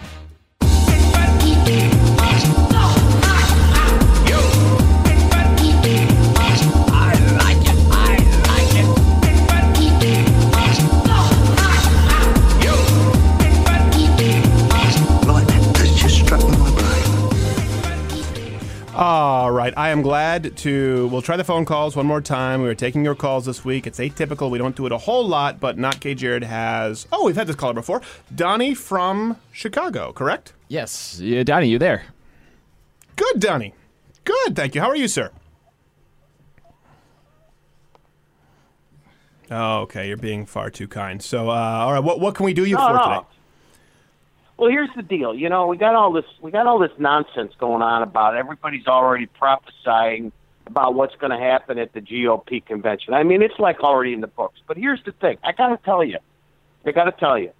I, I know you're you're a listening type of guy, but you know, if I were to go- out and say, you know, I want a new car. I want a new car.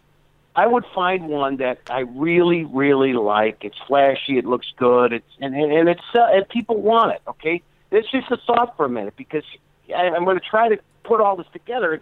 Living in Chicago doesn't help because I see the disaster, the disaster of what the Democrats have done to a city. It's it's in the hole. It's like Detroit. It's tanking. You got gun laws that make absolutely no sense. Chicago's been up. Democrats. Is it since 31? I think, Mayor. Uh, it's a, my father used to say, "Hey, every city needs a good corrupt politician like Mayor Daley." The problem is, is he was right back then. At least Mayor Daley could say, "Hey, shut up. We're doing it this way." But now everybody's corrupt.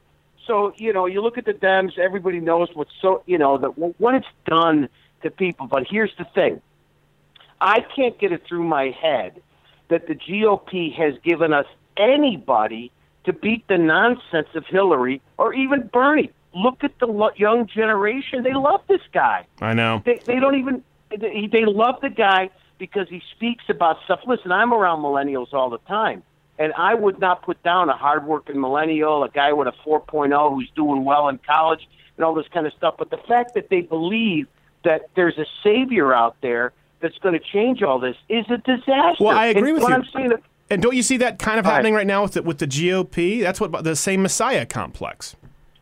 well, it is. It, it, it is, except this. Here's the only thing. Okay. The GOP has never ever given this the idea that listen, we'll just give you everything you want. We never did that. The Democrats have lived off of, hey, you know, let's give everybody free everything. Okay, they've lived off of that. Look Right. what it's done to Detroit, to Chicago, everything. Baltimore, sure. But but everything. It's a disaster. But but the the the, the working with the language. You know, people don't understand me. I'm from Chicago. I talk with these and them and those. So I have to understand every once in a while when I want to have an intellectual conversation. I might have to change my language. What's happened is we the GOP has not figured out yet how to talk the language of this generation. That's and so that's why I say you know, wh- what are they? What are they? How are we going to combat this? And and all I'm saying is, every time I hear Cruz talk, I just want to kill myself. Every time I hear Kasich talk, I'm like, are you kidding me? You've got great points, but the people that you're looking to connect with, they're not connecting, guys. They're so you not think Trump is the better communicator of them? Well, now here's here's what I'm saying. Because he, he's of to everyone, he's dead last of anyone with the millennials. But here's what's happened. Here's what's happened. For the GOP, they're the ones that have said, give us a new car. We want a new flashy car. We want something with power, with pizzazz, with zesto. That was my point. Right.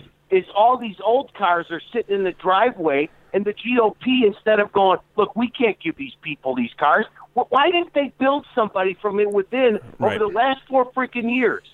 Well, why didn't they pick a guy with with with sense that that that can communicate? And I can't listen to Cruz. I can't listen to Kasich. I can't do it. Well, It okay. drives, well, it drives me nuts. Donnie from Chicago, thank you for calling in. We appreciate it, and uh, I think I think it's um, I think it's a valid question. Um, I think some would argue that was Cruz. Listen to someone who, who voted for Cruz in Texas. There's a bit. There's a reason that Marco Rubio lost Florida big and Ted Cruz won Texas big. Two people, same job, came up the same way. Anti-establishment Tea Party. One's voting constituency felt betrayed and one said, "Okay, we got what we asked for." Not everyone necessarily likes it, but that is a study in contrast. Yep. Um, I, and I do agree. Listen, I mean, if, if people talk about this all the time, you know, you, I'm talking like like uh, Donnie from Donnie. Chicago, talks like Dennis It Farina. sticks, it sticks with you. What pe- people talk about this a lot. People, you know, you see all these conservative provocateurs or these authors Uh-huh. right now who are kind of in their in their their death throes, saying, "Oh, you know, it, it, Mexicans, blacks." They talk about these Democrat, these voters. You know, it's we need white people. There are people out there right now saying it's about white people. We'll never win blacks. We'll never win Mexicans. That's why Democrats want them. We need white people. You're, you are looking at it the wrong way, and it's a Democrat way of thinking. If Republicans just minimize their losses mm-hmm. in people under 35 to low double digits. Meaning if they lost it, I don't know, 60-40, as to the pose as opposed to the giant margins by which they're losing them now, they never lose another election. It's a much bigger voting base under 35. You could even extend that number to under 40 but certainly 35 and under. I'm not just talking 25 and under, 35 and under. Okay? If you could change that voting base by 10 points, just you could still lose it by a big margin, just not as mammoth. Republicans would never lose another election. And that'd be in perpetuity because you'd be building something. Mm-hmm. It's a future vote. You're not just talking about who's black today, who's white today, who's Mexican today. Okay, let's look at the demographic numbers. Republicans have had a very, very serious problem there. And, and, and that's reality. And no one wants to talk about it. Something else, we talk about communication. Okay, let's talk about communication. We'll have we'll have um Ed Morrissey. Ed Morrissey on. Well, do we have more calls after? Do We have one more call after. I think we're going to take one more caller, one, two more Okay, callers. one more and call. Then, then Ed Morrissey. I Why are you fidgeting around there? Is something going on with the Oh, no, stream? no, we're fine. Okay, we're fine. Um, Trump. This thing right now is the New York values thing. People are getting mad at Ted Cruz. I got an email about that today. That was that was a, that was a subject from a Trump email because I had signed up for. uh, Ted Cruz hates New York events. values. Yeah, yeah. Here's the thing. That's- Th- that's the this is just such populist pandering bullcrap, right? Any conservative, any moderate, any non-far leftist would who lives in New York would hear that and go, "Yeah." Unless you're one of those dummies who thinks that because you're New York, you have to like the Rangers, or you're from you're from Philadelphia, you have to like the Phillies. If you're one of those stupid people who ties your identity in some city, there's no helping you. But you know what? Any conservative who lives in New York City goes, hmm, you know what? Yeah, I am a Republican, but I'm in a city where I legally am not capable of owning a gun to protect my family and my apartment. Also, landlords are being jailed if they don't allow trannies to use whatever bathroom they want. Sorry, being fined. Also, they wanted to ban big gulps. You know what? My city's values suck. Put that on a grand scale. Nationalism. Sometimes it sucks. I was born in Detroit. My dad was born and raised in Detroit. I left when I was younger. Detroit values suck. Anyone with common sense would look to Manhattan, would look to de Blasio, would look to Bloomberg and say, yeah, those values suck. Why should that change? I don't understand. I've never tweet me at S Crowder. I don't understand why this should change. Well, I live in Texas, or I live in I, I live in Utah, and uh, I, I vote Republican. Oh, really? What does that mean? Well, it means I believe in freedom of speech. I believe in the Second Amendment. I believe in uh, federalism and uh, constitutional limitations to the federal government, and then that power should be delegated to the states. Okay. Hey, yeah, I'm from New York and I vote Republican. Well, what does that mean? It means I believe in strict gun control. I'm against free speech, higher taxes, and socialized programs, and banning big gulps. How does that change based on your geographical location? Unless you are, in the most technical uh, matter of speaking, a dumbass. Unless you are an absolute moron, someone telling you, if you think you're a Republican, that your city's far, far, far left policies do not represent the mainstream values of Republican voters, it should be a non issue. It's only an issue for a stupid person who goes, New York values. Oh, crap! I'm from there! I'm from there! He insulted the place I'm from!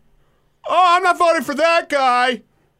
Oh, so you like the gun control? You like the fact that uh, the far left policies? You like the, the stringent government? You like the high taxes? You li- no. So what's the problem? I'm from there. I don't like how this feels. I'm uncomfortable. I don't understand. Is it just me, not gay, Jared? I, No, you know, I, I, I get it to a certain extent because that's kind of how Cleveland is. I think it's these northeast cities, think more than most, kind of had that sort of like we've been through hell and back at our own doing, and we kind of band together, kind of vibe. You know, it's kind of a thing. You Chicago. You just Detroit, because Cleveland's not Cleveland. Yeah, it's probably not. They've been there. and it's only going to get worse in June and July. Um, you know, Baltimore, New York City, Boston. I don't know what it is. I think it's just the cold winters, just kind of like it's, it's it kind of puts you in a groupthink mentality of the city, and you can't, you know, kind of get out of that. You know, the sports, the everything kind of plays into it as well. I think, but I don't know. I don't. I but that said, if someone were to say, "Hey, Cleveland sucks," I go, "Huh." Yeah. Yeah. Yeah. Yeah, it's bad. Yeah, it's pretty sucky. You're not happy with the political representation for sure of Cleveland? No, no. I'm certainly not with Detroit. No.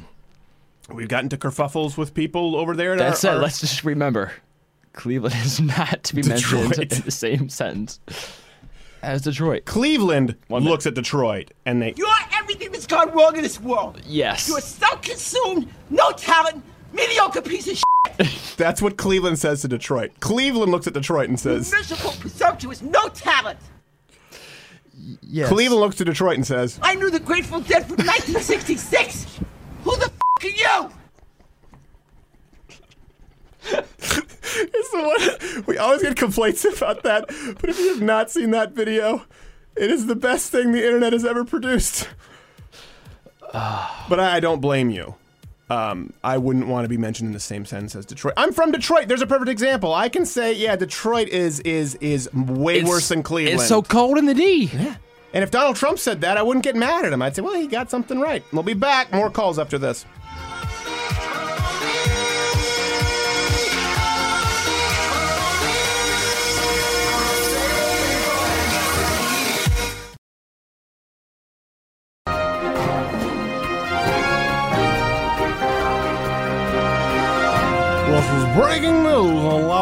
Crowder. I'm Harry Matheson. In the wake of controversy regarding Ben Carson's recent statements as a surrogate for Donald Trump's campaign, we take you live to an exclusive interview with our on the ground reporter, Jimmy. Jimmy! Dr. Ben Carson, let's try this one more time. If you felt this way about Donald Trump, why would you feel it's your role to act on his behalf on the campaign trail? Listen, I think we're in a position where I don't have a choice. Okay, I still have some questions about Mr. Donald Trump. Okay? Did he cheat on his first wife? Or his second wife? What are his pol- How, how are they going to reduce government? I want to know. Don't you want to know? I want to know. Yes, Dr. Ben Carson. We all want to know. Does this mean that you'll no longer be acting as a representative of the Trump campaign? No, I'll certainly still be representing uh, the Donald Trump campaign with great pride and fervor. We'll keep you up to date as this exclusive interview unfolds. For breaking news on Louder with Crowder, I'm Barry Matheson.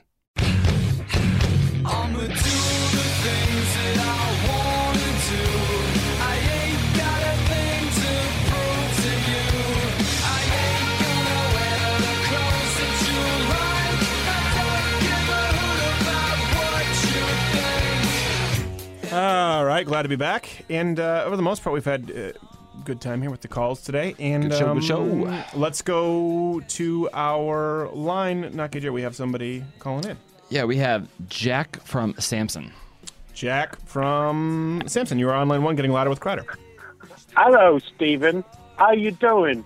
Hey, uh, I right. wanted to ask why you like putting so many dicks in your mouth. Okay, all Jared, what- Jared, long.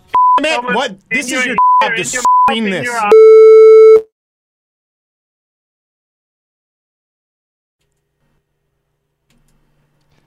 I tried to cut But it yeah, out I don't fast think we're going to do a whole lot more. You know, we had Donnie from Chicago. Um, all right, you know, uh, by the way, one thing for people when you talk about sort of to, to- to put in some context here, um, my uncle and my brother have gone and, and taped a lot in India. I just want to bring this up real quick.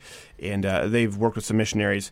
Uh, just last night, they burned down 20 churches, um, more than 200 churches in the Olusabang province.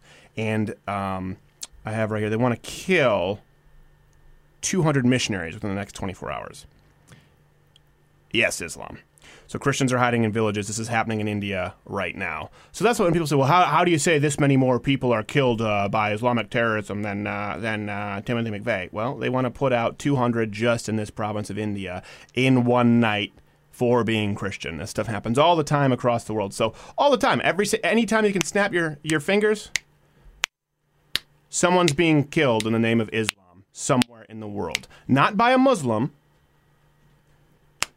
That's the sound of somebody being killed in the name of Islam.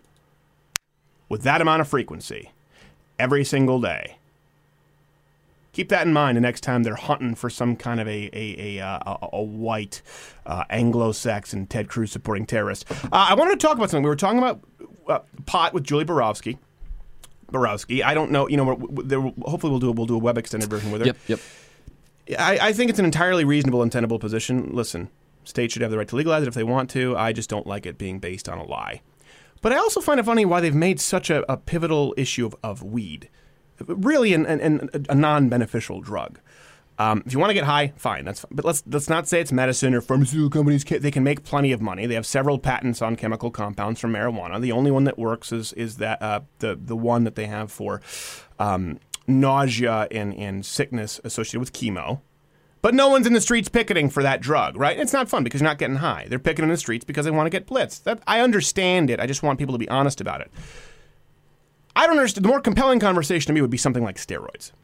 Hmm. And, and the reason I was thinking about I was Julie. You're talking, arguing personal freedoms. You're talking about. They're talking about personal freedoms, but I, I want to take it extended. Yep. Um, because that is these are legal drugs, and they are drugs that are wildly beneficial. Right. A good exa- mm-hmm. steroids. Mm-hmm. Right now they give to. I know people go, "Are you sure steroids?" No.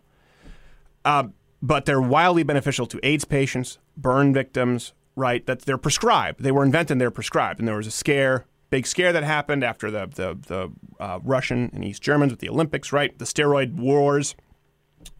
And so now they're vilified. But these are legal drugs that have gone through the scientific process and are some of the most effective drugs known to man. And a lot of the time, doctors would probably prescribe these to people, and they're afraid because of the DEA. I don't understand why libertarians don't focus on that more.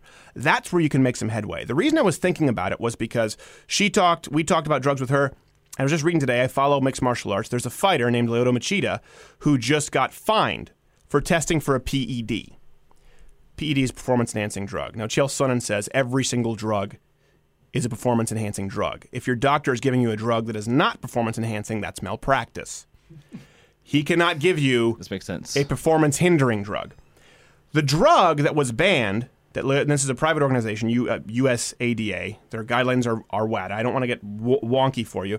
Was DHEA.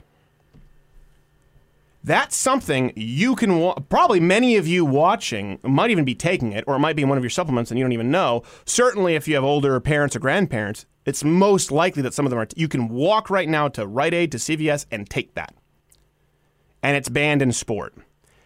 And this guy's name is going to be dragged. And, by the way, he didn't even test positive. He disclosed it.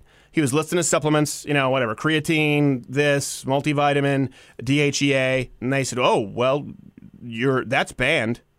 So you're going to be suspended. And I'm sitting there thinking about this. This is an issue that, again, we've dealt with in the media because of liars like Lance Armstrong. I understand it because of people who abuse it.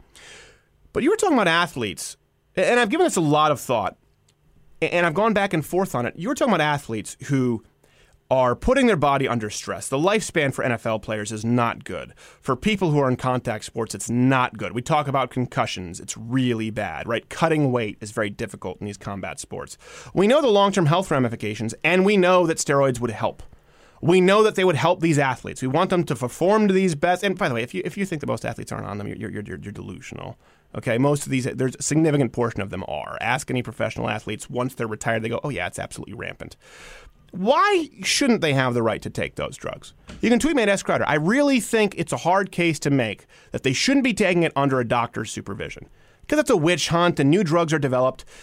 Shouldn't athletes be allowed? You can give them Percocet. The addictive uh, drugs, the painkillers, are rampant, rampant with people in professional sports. Depression, rampant. You can give them Zoloft. You can give them all of these antidepressants. You can toss Oxy at them, which we know is bad. It doesn't help you. Or you can give them something that is possibly the most effective drug known to man. Pick a list from whatever these steroids are, keep it monitored within healthy levels from a doctor, and it will enhance this person's performance. Who their sole job is physically performing for you. And we tell them, no, here's a bottle of Percocet.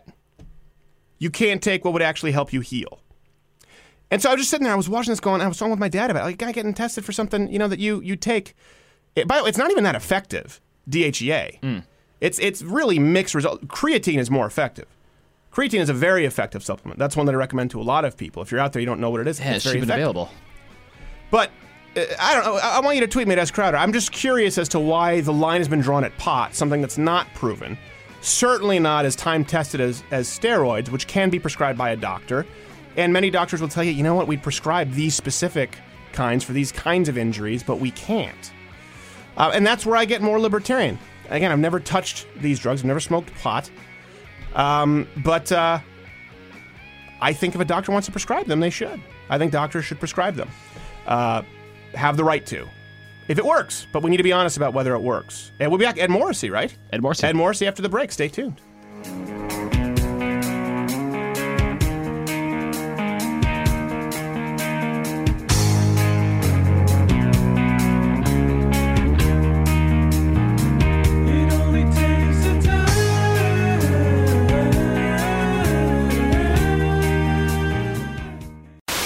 Greetings, humans. This is the final Hopper takeover. I have cleaned my nether regions four times since the last commercial break, but still have yet to see any cheeses.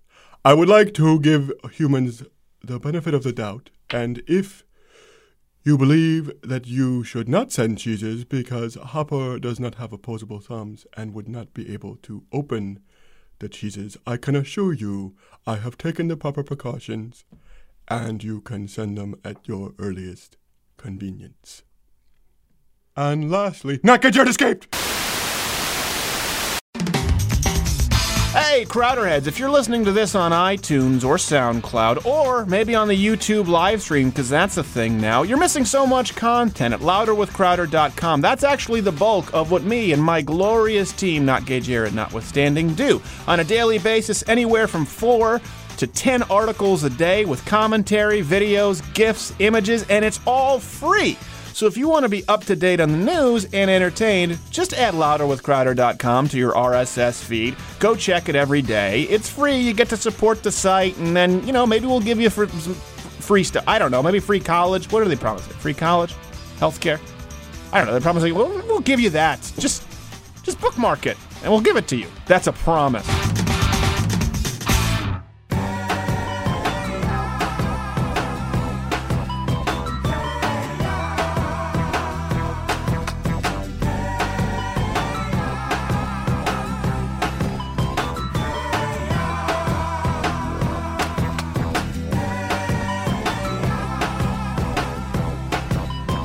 Dare you? I got up to dance because I was tweeting out that Ed Morrissey was going to be in the program, and you ruined the whole thing.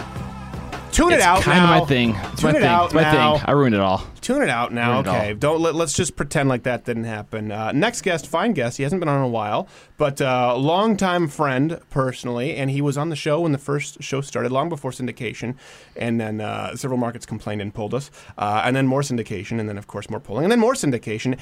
Ed Morrissey, editor in chief at HotAir.com. What's the official term, Ed? Senior editor. Senior editor at hotair.com. Okay, senior editor. You know, these, these terms are so hard to keep straight. I know it's just, it's it's it's a nomenclature that kills you, Stephen. What can I say? Look at this beard. You warned me about it. How long has this been going on? Uh, about a month uh, since CPAC. Okay. Well, now, because I saw you on Morning Joe, and I didn't want to. How long has that been happening? Because if it had been happening for a year or something, and I had screwed up, so what? what was the decision? Well, okay, so this is kind of a funny story. What happened was right before CPAC, I got a little rash on my lip right up here. And I thought initially, well, I'll just shave around it, right? But that would have left me with a mustache, uh, you know, right in there. And I thought that was a bad look at a conservative political action conference. So I thought, no, I got to let the whole mustache grow. And then I thought, well, if I'm going to let the whole mustache grow, I need something underneath it because, you know, with the shaved head and just the mustache, yeah, I don't, I don't think that look would have worked. No, I'm not sure like if this look works. Yeah, pretty much. You know, so I, I don't know if this I don't know if this works. It does. It Does- does okay. work. You have a decent beard. My question is, and then we have to get because we don't. We only have one segment here. My question is this: How do you, you know, listen? I don't think I'm letting the cat out of the bag with the the, the, the follicular situation. How do you decide where to start the beard when there's not? You know, usually you just continue the sideburns. What's that decision process like? uh, that decision process was like, what is it that I think I can actually sustain? And I, I decided that this this was it. And I, I thought if it went all the way up to the top of the ears, it would. I, I don't know, look weird. Not that this doesn't, but for some reason, this is the look that I kind of No, it works. It works, but you know, because you don't want to grow it and then you go full Jesse Ventura with the skullet, and that just doesn't work for anybody. No, that's bad. That's a bad look too. Okay, so here we are. You have the new the new book. Title of your new book. It's going going red, right? Going red. Okay, and you talk about very. You get very strategic in this, talking about the what votes determine the Republican election. Um, real quick. Just hit us with it because I know you've been doing the press tour, and then I want to get into something current to tie it into. But going red, what's the premise?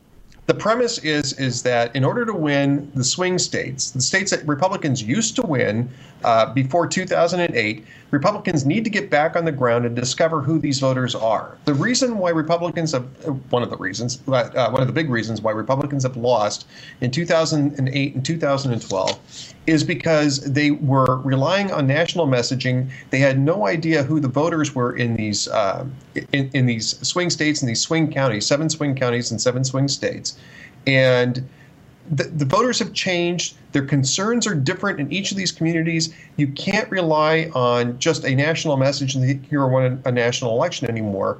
You really have to run 435 congressional campaigns for president. And it's most critical in states where voters are on the fence as to which direction they're going to go. So that's what Going Red is about. Okay. It tells the stories of these seven counties, these seven communities, so that people get a chance to know these people better. They're fine people, terrific people. I got a chance to spend five months touring and, and, and talking with them. No, I don't like them. I think they're all terrible people, and I I, know. don't endorse your comment. Okay, but let me ask you this: Can this be done, Ed, without pandering, with still being consistent? Absolutely. No, no. See, this is the thing. If you if you are talking with the people in these communities, you're getting you're finding out what it is that their concerns are in those communities, and then you take the conservative agenda and show how it applies to these to these issues, to these problems. Okay. Rather than just saying liberty, liberty, free markets, etc., you go into these different communities and say, hey, you've got a problem with the EPA and the Metropolitan Water District, and it's going to cost you hundreds of dollars a year for the next 20 years out of your pocket because the EPA won't uh, reconsider a plan to, Right. to uh, for for abatement. This is the reason why regula- uh, re- over you know, over regulation is bad. Not just saying over regulation is bad. You have to tie it to people's lives, Let- and you have to come up with a positive a positive agenda that's going to improve. Like. Kasich running a positive campaign. Let me ask you, point blank, who do you? Th- no one, no one. I don't know. Maybe some people like him. When there are occasionally there's a fan who pops up with a yard sign. Which candidate do you think is most capable of doing that? Well, look, I mean, I think um, I think that the candidates all have some qualities that lend themselves to this. I think that there, one of the strong messages that I got from talking with people is that they're tired of ideological wars. They want somebody who's going to get things accomplished that are actually going to make a positive difference in their lives.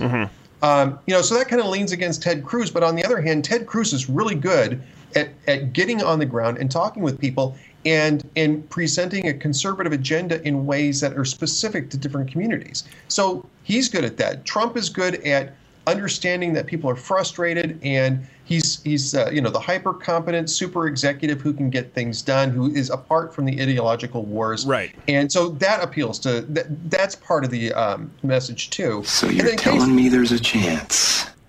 Chance. Sounds like there's a chance. Okay, well, I don't because we again we only have one segment, so okay, I understand Right. where you're coming from with that, uh, and we'll have you back on when we can do a, a longer segment. We had to Sure. spot the tranny with. and, and thank you so much for having me on tonight. I know that you squeezed me in. Thank no, you no, no. much. We didn't squeeze you, and I wanted to have you in, and then it was just the the schedule got insane with the callers, and not gay Jared will be fired.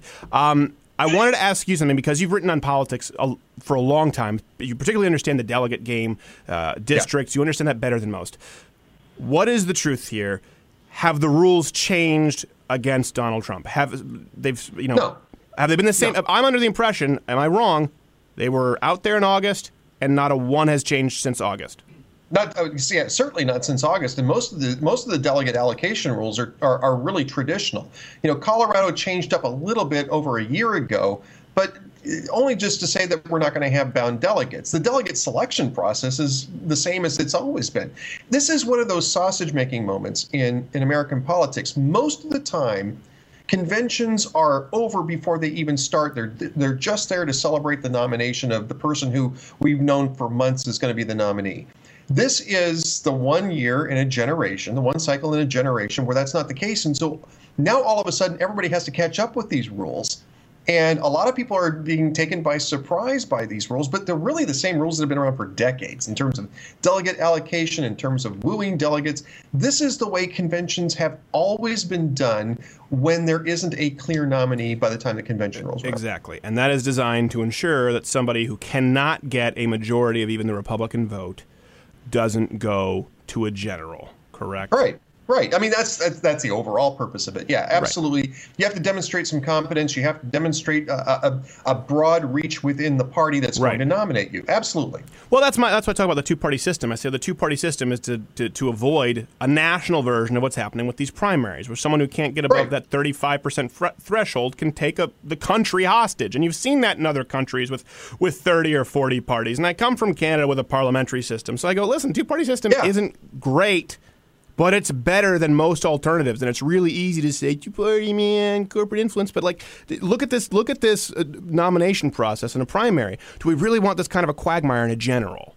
The difference between this system and a parliamentary system is that we iron out the, the factional issues prior to the general election within the parties. In, Right. in a parliamentary system, not so much Canada, because there's really only three parties in Canada. But if, you Mm, well, there's there's at Israel. liberal, conservative, NDP, and then in Quebec, Bloc Bloc Québécois. Yeah. Bloc Québécois. So four parties. Uh, BQ is more of a, a, Quebec. But they still run nationally. They all. I it's just know, so know. silly. But but you take a look at Israel, and there's like what 12, 13 different parties. In, in a two-party system, those those parties would kind of be divvied up, and they they vie for leadership within the party before the general election. That's our two-party system. Right. So all we're doing is we're replacing the stuff that would happen in in a parliament in the United States for four years with with this you know year-long process of ironing it out in in the in the in, to, when we get to the convention. That's that's it's really this it's it's it's the same type of function. We just put it ahead of the schedule more Right. or less than uh, than parliamentary systems. And do. I can understand people like we've talked about this. I think it was Obama. Obama, Hillary Clinton won Texas. Obama got more delegates. I could be swapping them. And then Mitt Romney won some states, but Ron Paul got more delegates. This is not new. Like you said, it's just it's more. It's coming down to the wire. So for the first time, people are educating themselves about it. And I understand why some people are angry. I get it that with the Lindsey Grahams, and Mitch McConnells, I, I understand that. I understand this sentiment. But the point is, uh, something is not being stolen from someone if you can't get over 35% or 37% of the Republican vote. We're not, ta- this is, people are talking about this is ta- posting address, Tea Party rioting in the streets. No, this is a party. It's not the government. And this is one guy who doesn't even have 40% of the vote within one half of the country's voting electorate. I just hope people keep it in perspective before they go to Cleveland and start banging down hotel room doors. Well, I think so. You know, I, I, I I actually think that there's going to be a gap of about six weeks between the final um, primaries and the convention. And I think what you're going to find is people are going to put the, those five or six weeks to pretty good use. There's going to be a lot of wheeling and dealing to try to to try to nail this down prior to the convention. But even if it goes to the convention and you have a you, you have seven or eight or ten or fifteen ballots before you get to a nominee, you know that's okay that's what conventions actually are for they're the backstop for when your primary process doesn't pick a consensus nominee Right. and and that's that's what they're that's that's why you elect delegates to go to a convention so that you can so that that can be done it's representative democracy Right. it's it's it's it's, it's, it's like congress Well, it's let's like let's follow, congress right. Let's follow down the alternative, right? Obviously, Trump doesn't want one vote, you know, representation. He doesn't want that because he's the one benefiting the most from the delegate system in winner take all states, right? There were no complaints with Florida, and he's banking on New York. Uh, far more. A far higher percentage of delegates than his actual percent of the vote. So people need to understand Yes. that. And my, my thing is, I've always tried to be consistent. Consistency is what bothers me. But let's go down the logic trail the other way. Okay, just vote and that person wins. Is it a good thing for someone who can't get over that 36% threshold to get the Republican Party? Is that is that productive? That, that, that that's the only sort of they would have to make that a tenable position for people who are yelling foul play right now. Or am I incorrect? No, uh, you're right about this, and and bear in mind that the primary schedule was designed this time around to prevent that type of thing from happening as well. Right. The idea was to wrap up a nominee early because remember the nom- the, the the primary kind of stretched out in in the 2012 cycle too, and Mitt Romney ended up taking a lot of damage, even though it was clear that he was going to be more or less the consensus nominee. He didn't get it wrapped up until later in the primary, and in the meantime, he was taking pot shots from fellow Republicans, and then he he had to spend all of his all of his primary cash. He had no uh, cash left, and then the convention was in the first week of September, so he had no way to answer these attack ads that were coming from the Why Obama he just go to all of his secret Mormon gold? We know they have those hoards laying around. He doesn't pay any taxes. Ed, Ed, you're slipping on the fact game here. You need to. Can I say? What can I say? I forgot about the Mormon gold. You forgot. About the I Mormon say? gold. Oh, I forgot about that. Oh my gosh, how could I forget about that? That's what's really destroying the party is the Mormon gold. That's Yeah, that's that the real problem. it.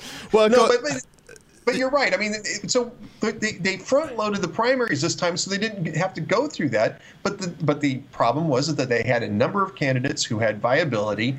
And and so what you've got is this four or five, six candidates that were vying for, vying for real votes in the first part of that front-loaded primary. And so now what you've got is the extent what, what's left over, and it's going to stretch all the way to the convention now because they did. There well, that was going to be my final schedule. question. We have to hit a hard break. You think we're going to a contested convention?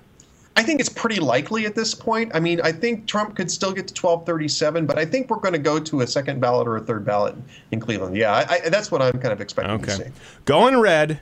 Going red. He doesn't. He spells it properly. Ed Morrissey. We'll get you back on, and uh, I don't know. We'll, we'll play one of the games with you. Maybe you and Supermax can. Ed, thanks so much. We Absolutely. Have, we have to go, sir. Love the beard. Louder with Crowder. Stay tuned. We're going to wrap this all up in a nice bow because we can't wrap it up in a beard. That's physically impossible. Stay tuned.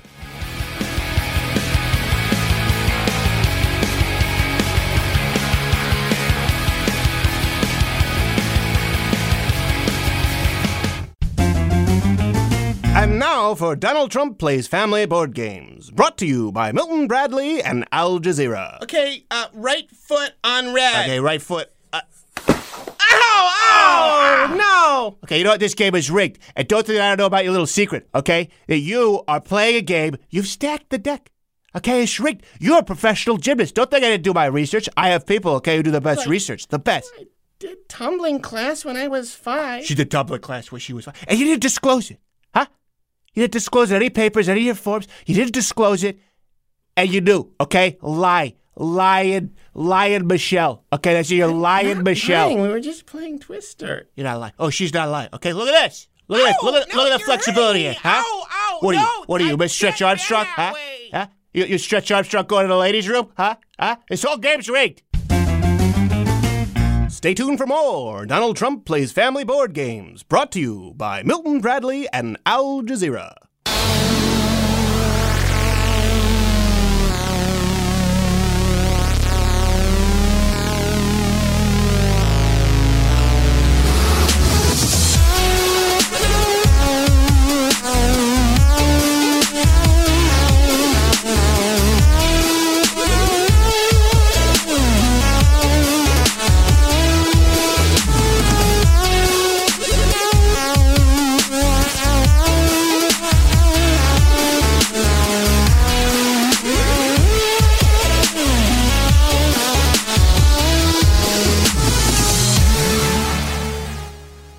I don't know what you put in this drink. That drink, only the special. It's stuff. ice. Hold on one second. Oh my lord, that was cold. I have, it in, Ice- I have an ice will do insulated that. tumbler, and it seems to have gotten colder, and now my mouth hurts. You're welcome. So that was Ed Morrissey. You had Ed Morrissey. Uh, Going Red is his book. I highly recommend it. I know, you know, listen, you, we go from playing Spot the Tranny to thoughtful political discussion, but Ed Morrissey knows that pretty well. And he's a kind man. He's a nice man. Uh, usually we don't present other stories in the final segment, but I thought this was pretty important. We just wrote about it tonight at louderwithcrowder.com. By the way, the BuzzFeed segment that Not Gay Jared, for which you will be fired, we couldn't get working. That'll be up on the website uh, probably tomorrow. BuzzFeed released, uh, released a wildly racist video stereotyping black people, and we're going to just answer their 27 questions that they thought were cute and show you why it's pure dumbassery. Here's the other story Bill Nye uh, video, we have it up at the website, thinks, and he made the statement, that all, not global warming, climate change skeptics should be imprisoned.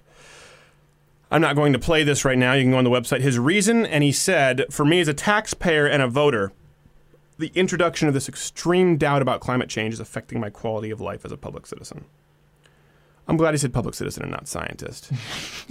At least he dropped that moniker. So, this is what we call the everything goes under the general welfare clause, right? Uh, Fight for 15. Well, where's that in the Constitution? General welf- welfare clause. Um, I want free health care. Well, where's, how is that constituted? Ah, uh, general welfare clause. I want free food. Where does that go? Ah, general welfare clause. I want to use any bathroom. Well, ah, general welfare clause.